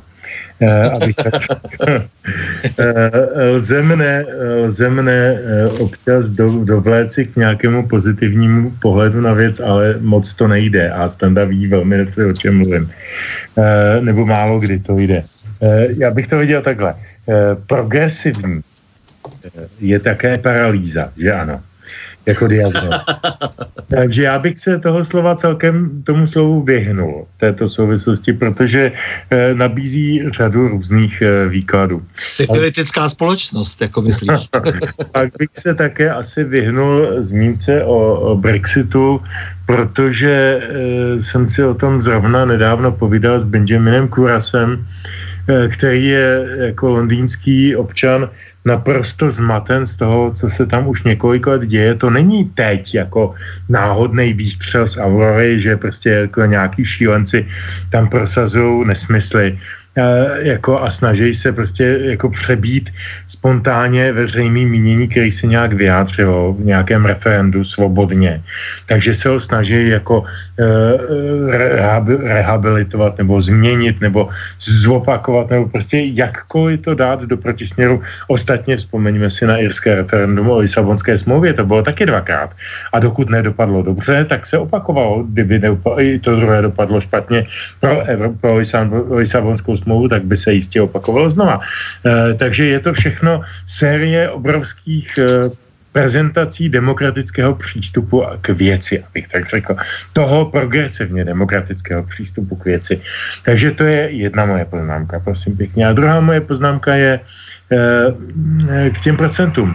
Ty jsi říkal, že 30% slovenské populace dalo najevo, že nechtějí Čaputovou. Já myslím, že to bylo víc. Ne, že 30% chce, či jako okolo 70, že nie. Já jsem si to spočítal podle té volební účasti a podle těch různých čísel v průběžných první volbě, v druhé volbě a tak dále.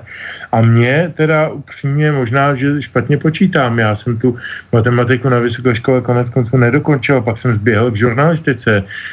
To má asi nějaký důvod, ale mám takový dojem, že když to vezmu jenom ryze z těch čísel o účasti a o hlasování, tak pro paní Čaputovou bylo tak jako něco kolem 20% oprávněných slovenských voličů. Počítám do toho samozřejmě i ty, co se neúčastnili.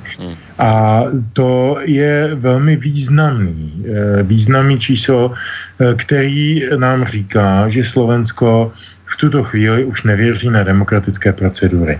A to si myslím, že je strašná zpráva. No, úplně nejhorší možná, protože se podařilo těm nadnárodním institucím počínaje Langley přes nějaké Soroše a Brusely a já nevím koho, prostě docílit toho, že zdecimovali politickou gramotnost jednoho celého národa.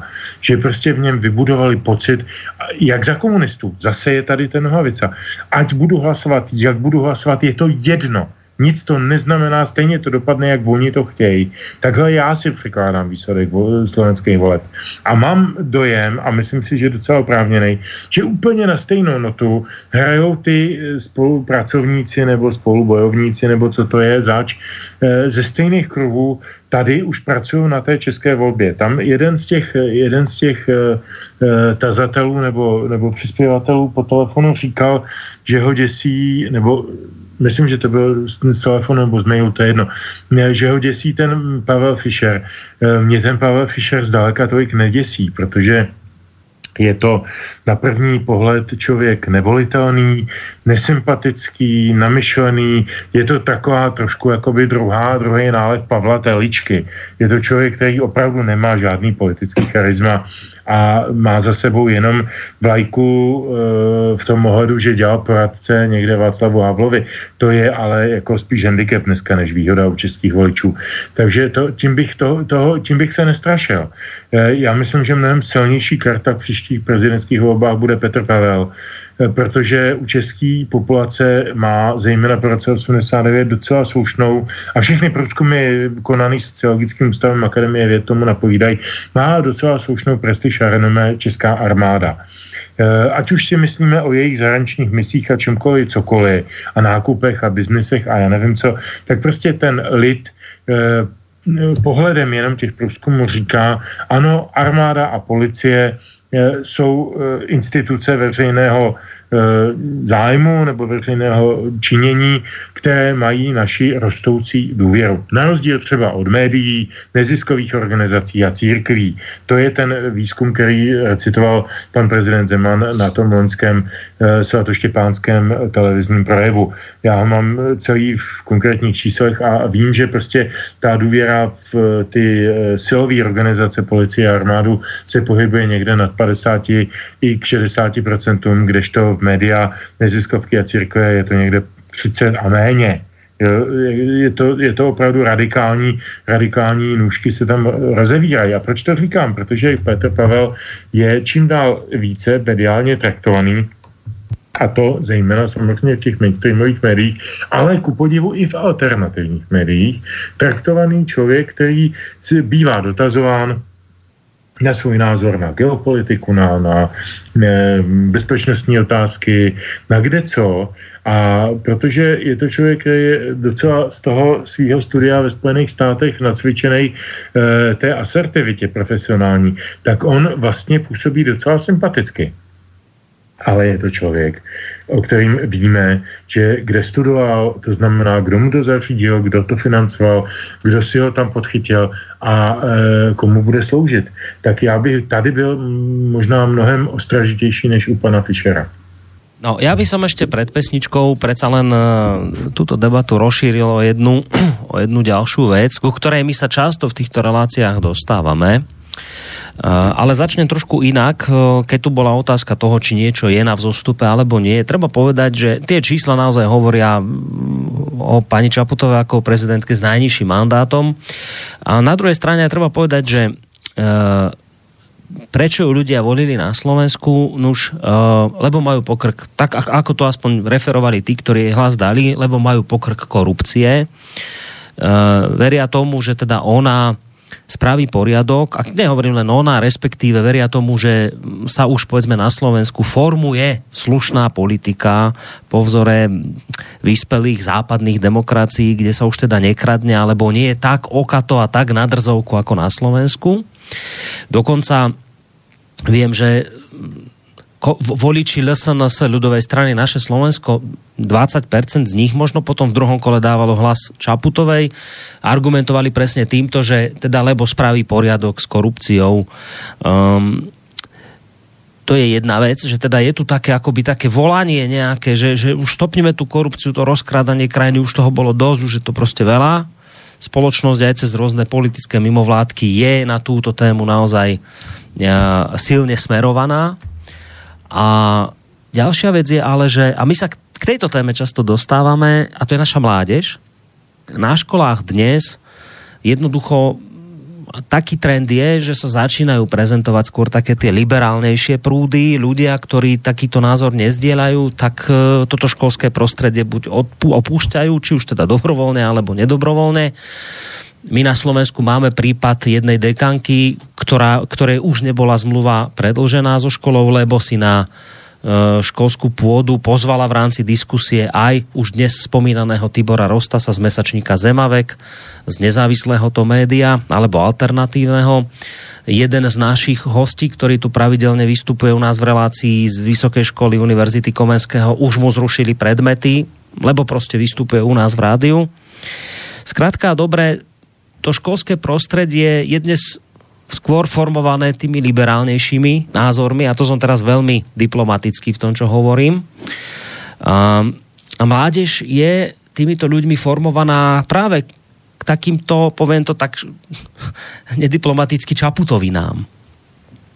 A preto tá moja otázka je, že či tieto dva fenomény, na jednej strane to volanie po odstránení tej korupcie, ktorej už máme naozaj vyše krku, a potom zároveň ešte toto tlačenie a hustenie do mladej generácie, akože my ideme voliť slušných politikov, lebo to je nová cesta, že si predsa len sa možno neobávate tohto trendu, ktorý môže strhnúť masy. Hele, já se samozřejmě obávám tohoto trendu, ale nicméně prostě musím konstatovat, že třeba mluvím s těma lidma, kteří si říkají mileniálové, to jsou ty, který dospívali po roce 2000. A oni už mi dneska říkají, no my už jsme staří, protože přichází nová generace a ta se s náma hádá o to, že to rozmělnění, ta liberalizace prostě není nic pro ně. Tváří se velmi tak dobře v uvozovkách konzervativně. Takže k nějaké změně dochází také i tady a zdá se, že jsou i ti mladí lidé přesyceni vlastně tou propagandou. Už jim připadá i ta propaganda dosavadní, tak liberální, ono je to tak strašně složité, jak to slovo vlastně vykládat. Liberálové, kteří jsou antidemokratičtí a tak dále, no co to je vlastně za liberalismus, že jo? To je, zase bychom se museli vrátit k tomu slovníku a vykládat ty slova znovu od počátku, jako jo, ale nicméně v tomhletom vidím jako trošku nějakou možnost, jak z toho ven, protože ta mladá generace nechce prostě opakovat to, co dělala ta generace před ní. A co se týká toho boje s korupcí, no tak samozřejmě lidi už nechtějí pořád ty stejné tváře. Tady doposud, jak v Čechách, tak na Slovensku, do značné míry působí lidé, kteří vlastně byli živi tím převratem nějakým způsobem, ať už tedy, jak se z něho vzešli, nebo se vůči němu vymezovali, ale jsou to pořád ti samí lidé, že jo, do určité míry, mírně vždy obměňováni, a oni najednou chtějí vidět vůbec nějaké nové tváře. Byla i chyba té opozice nebo těch protikandidátů, že nebyli schopni nabídnout nějaké nové i vidění věcí. Jako to je jasné, že pojmenují i vlastně tu korupci. Jo, že pojmenují, nebo že si i třeba nasypou popel na hlavu v daleko větší míře. A v tom je ten problém, že najednou se vytváří prostor a ten efekt známe, tady se neustále vytváří nějaké strany, které vždy uspějí, naposled to byli Piráti, jenom proto, že je tady vákuum, že je tady prázdný prostor, že nepřichází nikdo s žádným řešením, že ty staré strany jsou zkostnatělé, jsou to do určité míry, dá se říct, mafiánské party, které se drží jaksi těch svých korítek a já nevím, jsem tady zažil prostě jako třeba ODSka na Praze 6, chtěli tam vstoupit nějací lidé zvenku a nějací mladí lidé a říkali, my bychom rádi pomohli a chtěli bychom, aby to bylo jinak, oni jim řekli, je plno. Tak nějaká politická strana vám řekne, že je plno. To je neuvěřitelné. Takže když ty věci fungují tímto způsobem, tak samozřejmě se vytvoří prostor, no a pak je třeba už jenom vytvořit, když někdo má dost peněz, tak vytvoří jenom nějaký obraz nový. Paní Čaputová je vlastně nepoznamenaná ničím, je z mého pohledu samozřejmě nezajímavá, takže já bych neustále kladl těm voličům otázku, a čím vás opravdu ve skutečnosti, jakou myšlenkou vás zaujala, jaká má řešení, tak dále. Nemá žádná, ale stačilo, že je nová. To je celé. Tady, to znamená, že jestli chceme nějakou proměnu a chceme ty skryté síly, to znamená ten skrytý odpor, jak si i využít té společnosti vůči tomu, co se na ní propagandisticky valí, tak musíme i najít lidi, kteří jsou ochotně buď překročit svůj stín a třeba i sebekriticky vyhodnotit ta předchozí období, ale nějakým jasným způsobem, konkrétním jasným způsobem nabízet nějaké nové koncepce, nějaká nová řešení. No s mládežou dochádza, často do kontaktu prichádza práve Petr Žantovský.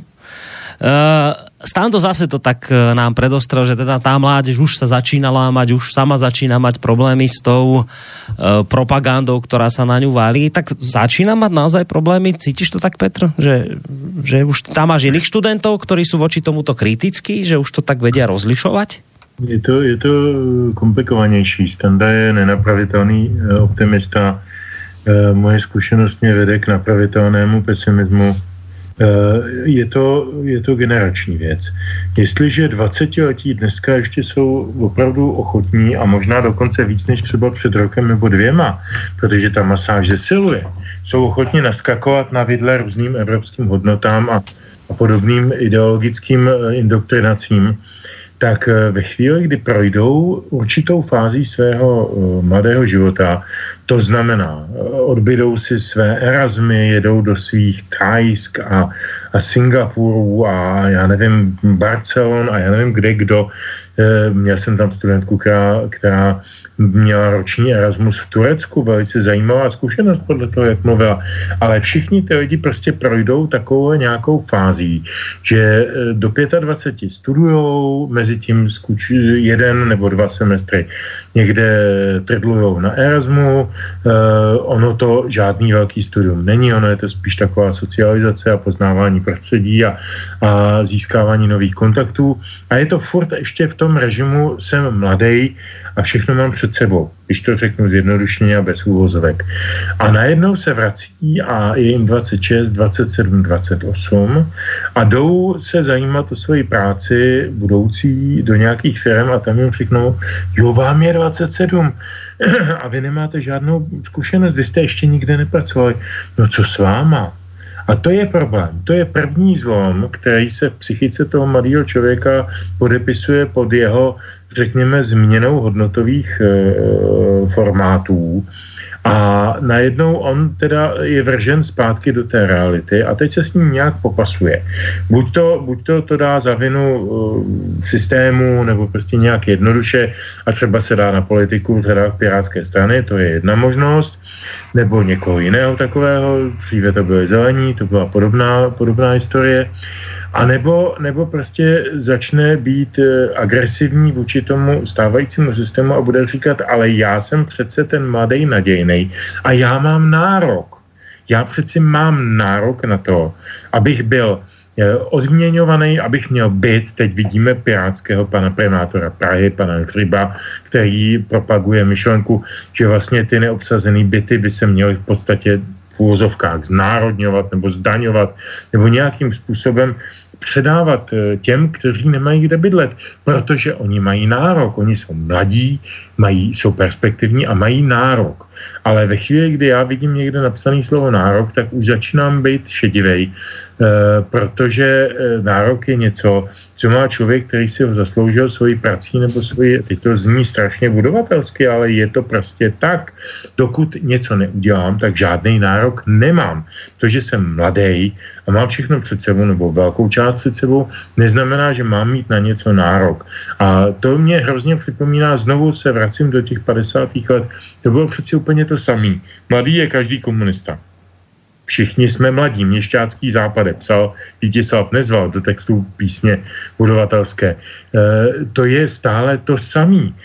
Máme nárok. Já si pamatuju, jak v 60. 70. letech naše rodiny nebo rodiny našich přátel museli umísťovat do svých bytů takzvaně nadměrečných, buď to z nich platit teda nějakou daň, nad daň, anebo do nich umísťovat řekněme nepřizpůsobivé nebo těžko přizpůsobivé jedince. Nemuselo by to nutně být Romové, byly to třeba sociálně lehce exkludovaní lidé nebo rodiny já nevím, otec dělník, matka šička někde ve fabrice, děti na zvláštní škole a prostě vy jste měl najednou někdo 130-metrový byt, protože jste ho zdědili po svých prarodičích ještě z Rakouska-Uherska. To teda není můj příběh, je to příběh z mé nějaké poměrně blízké rodiny. Jo, a vy jste museli z toho 130-metrového bytu, kde jste bydleli ve 4 letech, ukrojit téměř polovinu a dát ho nějakému ňoumovi, který prostě chodil do fabriky hákovat, jeho stará chodila dělat šičku ve fabrice a děcka chodili do té zvláštní školy, jenom proto, že si to stát tak rozhodl, protože vy máte přeci moc a oni nemají nic. Vy máte mnoho a oni nemají nic. A toho já jsem se strašlivě polekal u toho pražského primátora, že na tohleto nám přesně ťuká na dveře. Že nám se vracejí, a teď nemluvím o těch sociálně exkludovaných, teď mluvím o těch intelektuálně disponovaných, se nám vracejí z těch Erasmů a z těch zahraničních pobytů a mají nárok. A chtějí bydlet. A chtějí mít rodiny. A to jsou ti mileniálové, o kterých mluvil Standa, ale to zdaleka není vrstva, která by ještě byla odloupnuta z té aktivní politické podpůrné vrstvy lidí, jako je paní Čaputová, pan Schwarzenberg, já nevím, kdo další. To je taková ta, to jsou ty pohyblivý písky, tekutý písky, na kterých všichni stojíme. A oni jsou naše budoucnost. A to je na tom to nejstrašnější. Oni jsou naše budoucnost. My stojíme na těchto pohyblivých píscích. A toho se bojím. No, jdeme dať pesničku? Jo, poďme. Tá ďalší se jmenuje Vojna. Moc pěkná. No, krásná. Krásný názov to má. Ideme zistiť, že čo je to za pesnička. Ale veľmi optimisticky to zatiaľ veľmi neznie. No, najlepšie robíme, keď si to vypočujeme. Vojna, vojna, to bude věc, bude nás moc, to máme pech. Vojna, vojna, bere nám dech, děvčata jsou jak na trnech. Hájíme mír, solidaritet, ukážem vám, že nejsme kriplové. Vojna, vojna, armády šik, jak jeden muž, jak bolševik. Vojna, vojna, vypněme hruď, přísahy slib, do smrti drž, za vyšší cíl ideologie. Nepřítel náš, kdo nebojuje. Vojna, vojna, dělostřelci, průzkumníci, hraničníci. Vojna, vojna, armádní sbor, hudebníci, zahrajte v boji zeleně žít. Uniformitet je falešník, kdo modrou knížku chce. Hej, vojna, vojna, to bude věc, bude nás moc, to máme pech. Vojna, vojna, bere nám dech, děvčata jsou jak na trnech. No, tak vojna, vojna. Mne tak teraz napadlo jedna vec, akurát sa to objavilo na agentúrnych správach. Rusko sa pripravuje na kontinentálnu vojnu v Európe, varoval dnes Kyjev. A ako dôkaz tohto tvrdenia dodáva, že je to teda už nesporné, že Rusi chcú bojovať, lebo si dovolili neuveriteľnú vec. Budujú silnú vojenskú infraštruktúru na vlastnom území. Takže to je hrozné, že sa NATO rozširuje mimo svojho územia, teda Američania, že napríklad chcú budovať na Slovensku muničné sklady a kadečo, to je samozrejme v poriadku, ale keď Rusi na vlastnom území, to je mimoriadne nebezpečné. A počuli sme opäť ďalšiu skladbu Charlieho Soukupa. Chudačisko ani možno nevie, aké problémy by mohol mať za to, že tu dnes znie. Chcem sa dostať možno tak trošku nešikovne k tomu, že som teraz dostal takú informáciu, že jeden z našich poslucháčov má problém, že si hľadal hranie po kluboch a v jednom žilinskom klube sa ho pýtali, že ktoré rádia ho hrávajú. No a keď napísal, že napríklad aj Slobodný vysielač, tak mu prišla odpoveď tohto znenia. Ak dokážete uviesť hrdo, že vašu hudbu hrá Slobodný vysielač, tak to naozaj nemáte u nás čo hľadať a nejdem ani počúvať, čo hráte. To aj tak trošku súvisí s tým, o čom sa vlastne tu dnes rozprávame, lebo my tu vykresľujeme dobu, v ktorej sa momentálne nachádzame a dobu, ktorá snáď aj môže prísť. A je to dosť dôležité, pretože aj Petr tu popisoval mládež, na ktorej dnes stojíme, ktorá dnes volí ako volí a dostáva nejaké tie informácie od ľudí, ktorí na školy chodia. Ak máte chuť sa do tejto našej debaty zapojiť, vážení poslucháči, tak ešte tak smelo môžete urobiť na maili studio@slobodnyvysielac.sk, telefonicky na číslo 048 381 0101.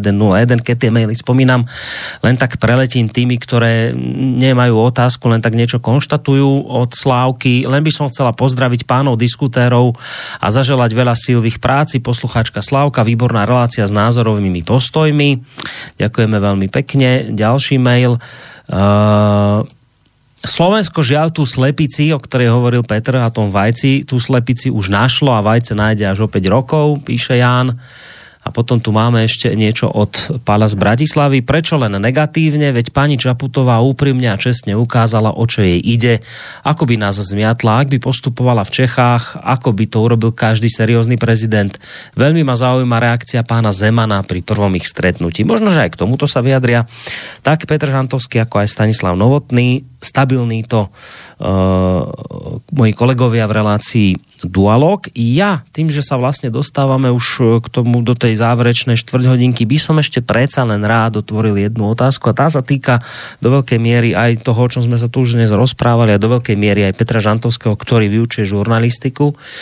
Rád by som ešte v tomto smere spomenul úlohu médií.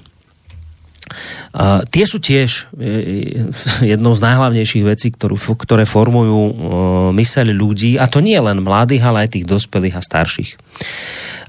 Pokiaľ sa pozrieme na to, čo sa dialo pred prezidentskými voľbami v mainstreamových médiách, treba povedať celkom otvorene, že taký denník Gen, taký denník ZME, Hríbov týždenník Týždeň alebo Bardyho Aktuality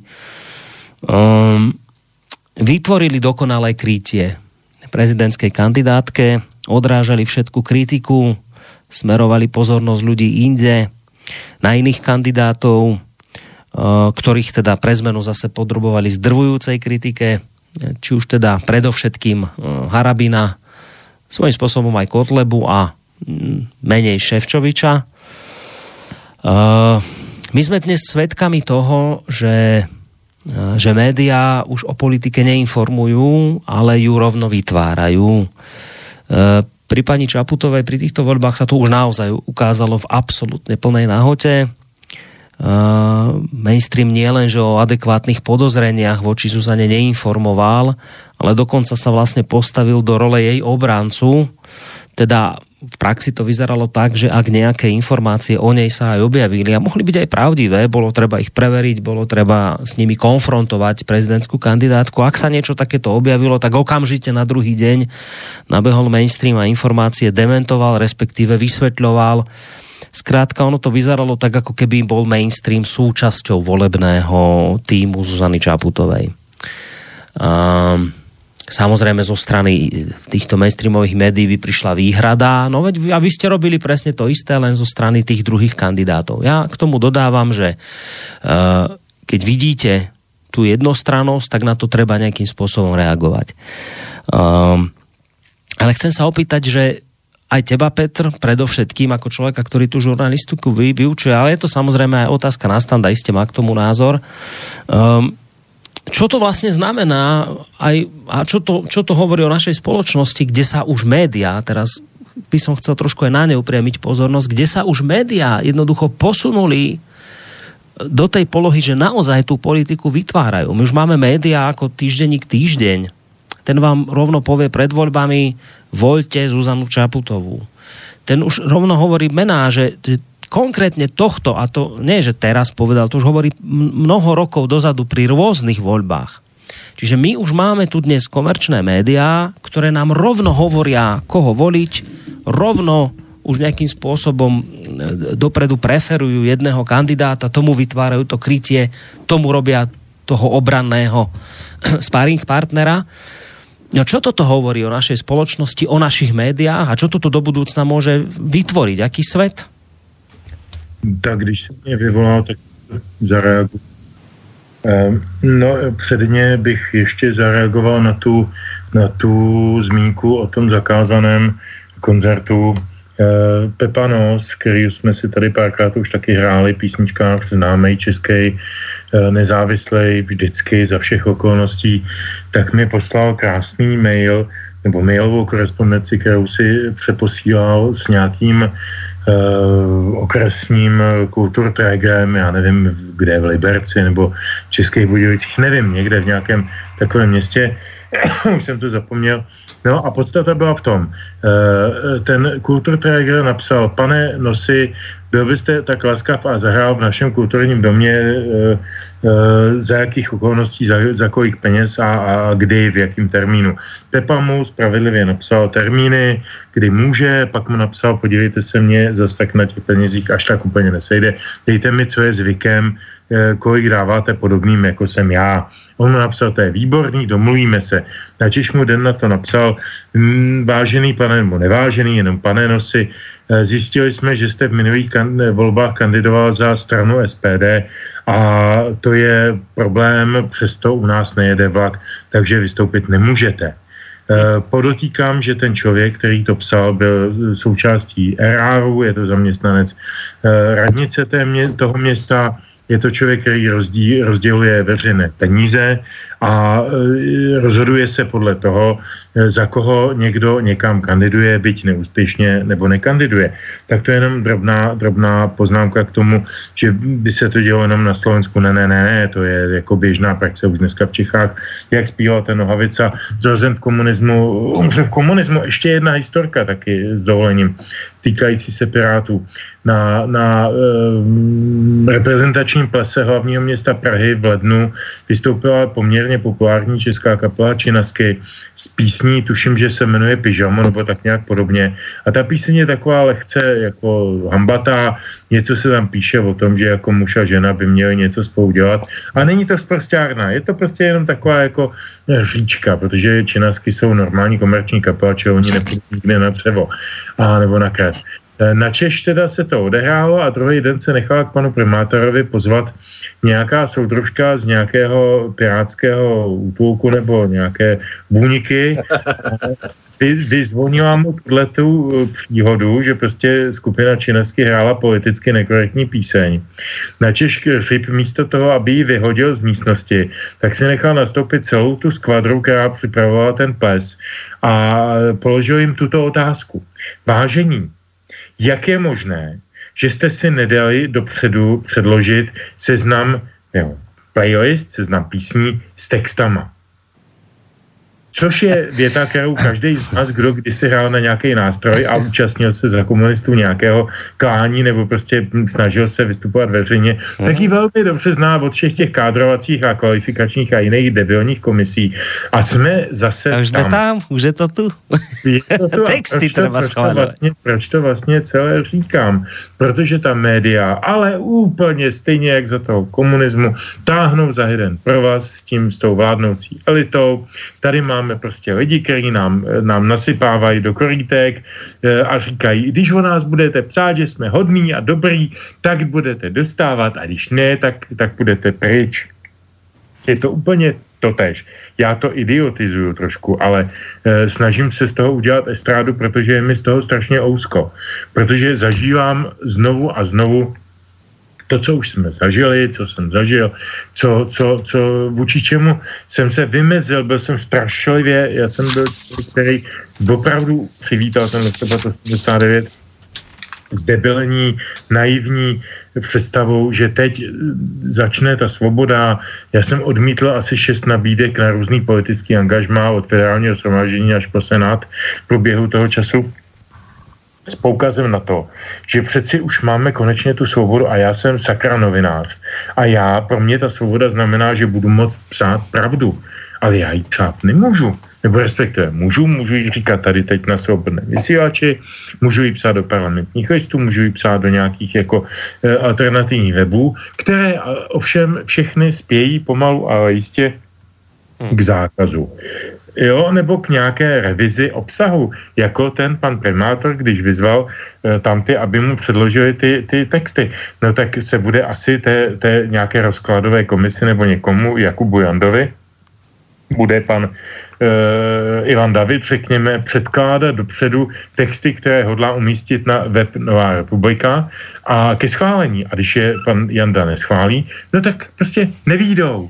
Stejně tak se zachová, že nějakému panu Juraju Smatanovi pošle dopředu, nebude žádnej živý přenos, to samozřejmě nepadá v úvahu, budou záznamy a záznam pošle se panu Smatanovi, pan Smatana to posoudí, nebo pan Korda, nebo pan Havran, ti to posoudí, ti tomu rozumějí a když dají placet, jako dobrý, tak se to odesílá, ale oni nedají, protože to dělá pan Koroni a to je 3 dní nepřítel a jsme tam.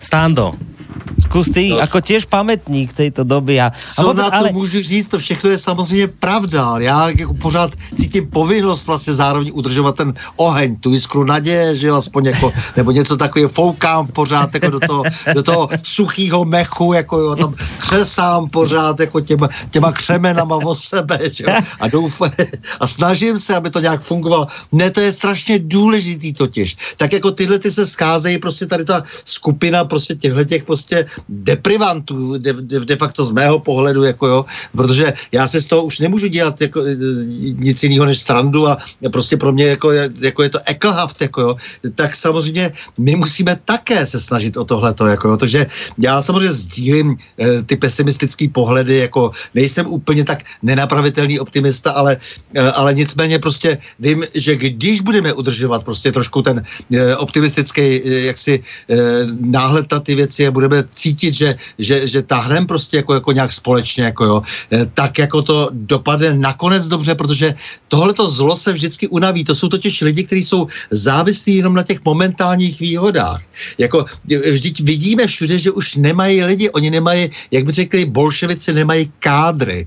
Jako, to je vidět v tom obsazení, jako to je čím dál větší hlupák, co si jako dávají do čela těch států, že jo, co prostě funguje prostě ve všech těch strukturách, kde by se jim i hodilo, aby to byli lidi o fousek vlastně intelektuálně vyspělejší. No jestliže je u nás takhle populární Petr Pavel, no tak já musím na tím jenom krčit ramenama, jako tak tenhle ten člověk prostě, který zradil všechno, co mohl, teď za to dostává vyznamenání, nevím za co, normálně se dostává vyznamenání spíše jaksi pro vojaké vhodné vyznamenání za to, že opravdu někoho zachránil, něco vyhrál, něco obětoval, že jo, a tak dále.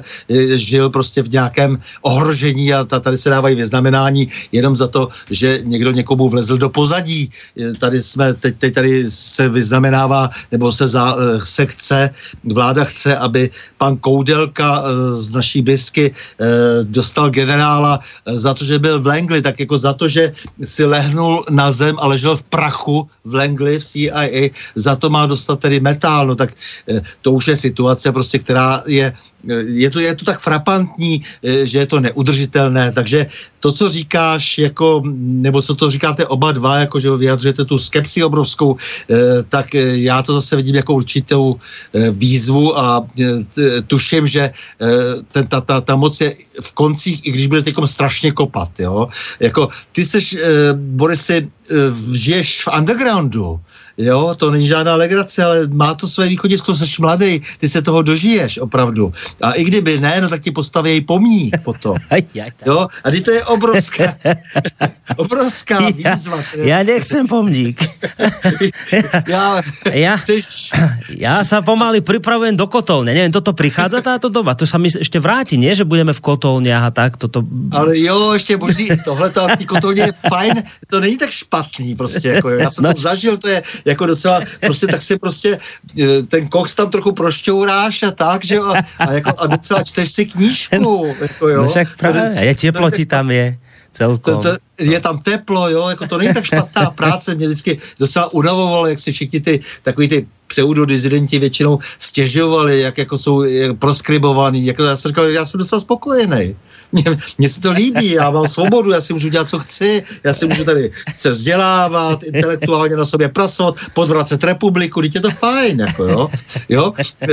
Rozumíš, takže musíme to vzít vždycky za ten lepší konec, jako neblázníme prostě, co se děje, tak ta média, ano, ta otázka byla původně, ano, jsou součástí politiky, jsou součástí toho obrovského nadnárodního tlaku, ale ten nadnárodní tlak bude ochabovat. Tak si představte, pánové, že 29. března Mezinárodní vyrovnávací banka v čele s Rothschildovci v Bazileji se rozhodla, že bude už konečně implementovat Bazilej 3 a to znamená, že bude zlato prostě jako už jako tím jediným opět jako suverénním ekvivalentem. No to boří úplně všechno, co tady bylo doposud.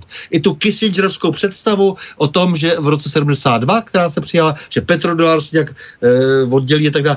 Znamená to svým způsobem v důsledku pravděpodobně dedolarizaci. No co to všechno může znamenat ještě? Bude to znamenat v každém případě nový prostor, který je třeba prostě nějak pochopit. A vždycky, když přijdou tyhle ty výzvy, tak je to je šance pro chytrý, vzdělaný a inteligentní lidi. To je obrovská možnost, jo, oni budou chtět likvidovat tu část těch nepotřebných, že jo, budou chtít všechno využít pro sebe, jo, nějaká selekce, banka, já nevím, co všechno se stane, no ale zároveň prostě se v tom okamžiku už jako nemůžou obejít jako jenom s těmi hlupáky v té situaci. No, my sme síce v závere, ale ešte jeden telefonát dáme, lebo niekto čaká na telefónnej linke, tak týmto telefonátom potom aj ukončíme reláciu. Nech sa páči. Dobrý večer. Ďakujem vám za veľmi užitočnú reláciu a rada by som... Skúste si, ak sa dá, skúste si trošku teraz to rádio stíšiť, cez ktoré nás počúvate, lebo to potom máte takú... Ja vás počúvam cez internet. Áno. Lebo som vás objavila len 3 dní a sedím každú noc do noci a vás počúvam, lebo je to super stanica. Áno, my o vás vieme, vy ste tá pani dôchodkyňa. Áno, 70-ročná. My vás aj pozdravujeme a sme veľmi radi, že vám zriadili internet. No, môžete aj susedkám povedať. Senátorka, to sú všetko senátori. Ne seniori, senátori. No, nech sa páči. Ani to neviem povedať. Google a proste viete otvoriť si niektoré stránky, to ešte neviem. Nevadí, to časom príde, nebojte nič, to sa všetko naučíte. No dobre, poďme k tejto téme, čo rozoberáme, keď nám... Pán Korony, vy ste pán Korony? Áno, ja som. My sa zoznamujeme práve teraz. Toto nejde do etéru. Ide, my sme teraz vo vysielaní práve, no. Prosím vás, a keď skončíte po relácii, mohla by som si vás dovoliť vytočiť. No tak a telefonicky ma môžete vytočiť, dúfam, že nie inak, že ma nebudete chcieť nahnevať, vytočiť. Dobre, no, dobre, tak zavolajte na toto číslo po relácii, dobre? Dobre. No, dobre, tak ďakujeme zatiaľ pekne, majte sa do počutia. Máme aj takéto posluchačky dôchodkyne, ktoré nás práve objavujú, keď im deti zriadia internet, tak oni sa takto k tomu dostanú. Čo nás samozrejme teší, aj keď teda pán Smatana iste v tejto chvíli zalamuje rukami, že ďalšia, ktorú sme zmanipulovali, no ale čo už sa dá robiť. No dobre, tak ja vám asi ďakujem už v tejto chvíli za dnešok, lebo ten čas už velí teda sa rozlúčiť. To znamená, jednak sa rozlúčiť, jednak ešte záverečnú pesničku Petr nám odhalí, ale teda vám obom z mojej strany teda prajem pekný zvyšok večera, ďakujem za vám za účasť, tak Standovi Novotnému, bývalému českému policajnému prezidentovi, ako aj súčasnému predsedovi Asociácie nezávislých médií v Českej republike a spolu s ním aj Petrovi Žantovskému, mediálnemu analytikovi, vysokoškolskému pedagógovi a publicistovi. Takže chlapci, majte sa pekne, do počutia. Tak Sandro. No takže samozřejmě vážený Petře, vážení Borisy, velevážení posluchači, já vás zvu na pondělí na Prahu změn ve 20:30, ale moc děkuju za to hezké povídání. I když jste třeba se přímo neúčastnili, že byste volali a psali, ale my jsme vás cítili. No a už aj máš hosta na pondělok? Či ešte nevieš? Ešte neviem úplne presne, ale myslím, že to bude veľmi zajímavý host, ale ešte sa musím zítra doladiť. Dobre, tak sa necháme prekvapiť. Maj za pekne, ahoj. Petře. Taky. Tak já samozřejmě poděkuju všem, už nebudu jednotlivě vyjmenovávat, abychom tu byli do rána, jako ten celý svět, ono je to přece jenom docela hodně lidí, takže děkuju všem, co nás poslouchají a co jsou s náma. A navzdory tomu, že nejsem ten nenapravitelný optimista, tak jsem aspoň napravitelný pesimista, tak snad Stan tam měl v tom posledním hodnocení aspoň kousek pravdy. Za tomu děkuju, protože on mě vždycky drží kousek nad tou zemí. Já mám tu tendenci jako štrachat se po tom chodníku a tím bánem a on to vždycky vyhodí metr nad zem a říká, hele, tady je ta realita, tady musíš být. No tak děkuju mu za to, aspoň to. Díky. To se týče poslední písničky Charlie Soukupa, tak zase úplně náhodně vlastně vznikla jakási nečekaná souvislost. Ta písnička je sice o životě a o postoji k němu, ale jmenuje se čínský Hua Huo Seng. My máme s Čínou, jak víme, velké problémy, zejména s firmou Huawei a podobnými, takže pojďme si Soukupa z roku asi 75 nebo tak, velmi prorockého poslechnout. Myslím, že to je docela hezká tečka na závěr. Dobrou noc všem. No a dobrú noc samozrejme vám, vážení poslucháči, ktorí ste s nami strávili tieto uplynulé 2 hodinky slová hudby. Pekný zvyšok večera vám prajeme. Huo, huo, seng. Huo, huo, seng. Huo, huo, seng. Hua hua seng, co nám vrátí náš ideál. Už jsme se báli, co bude dál. Hoši, pojďte sem, tluču na buben. Mír vybojujeme nad nepřítelem, co se vrátí jak starý sníh. Dech se mu krátí, nebude žít. Kam budeme plout, umíme rozhodnout. Jak se máme hnout,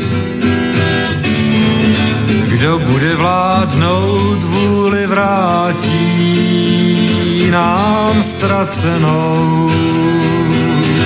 Půjdeme k vládci po kolenou. Hua hua seng. Prezident Carter Brežněv tajemníkem, člověk nebo štíkem nenavrátí ztracenej čas, který promarnil na svatozář.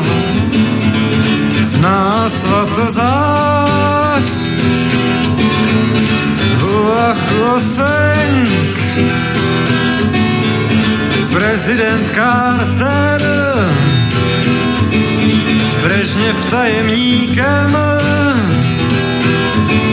člověk nebo štíkem nenavrátil.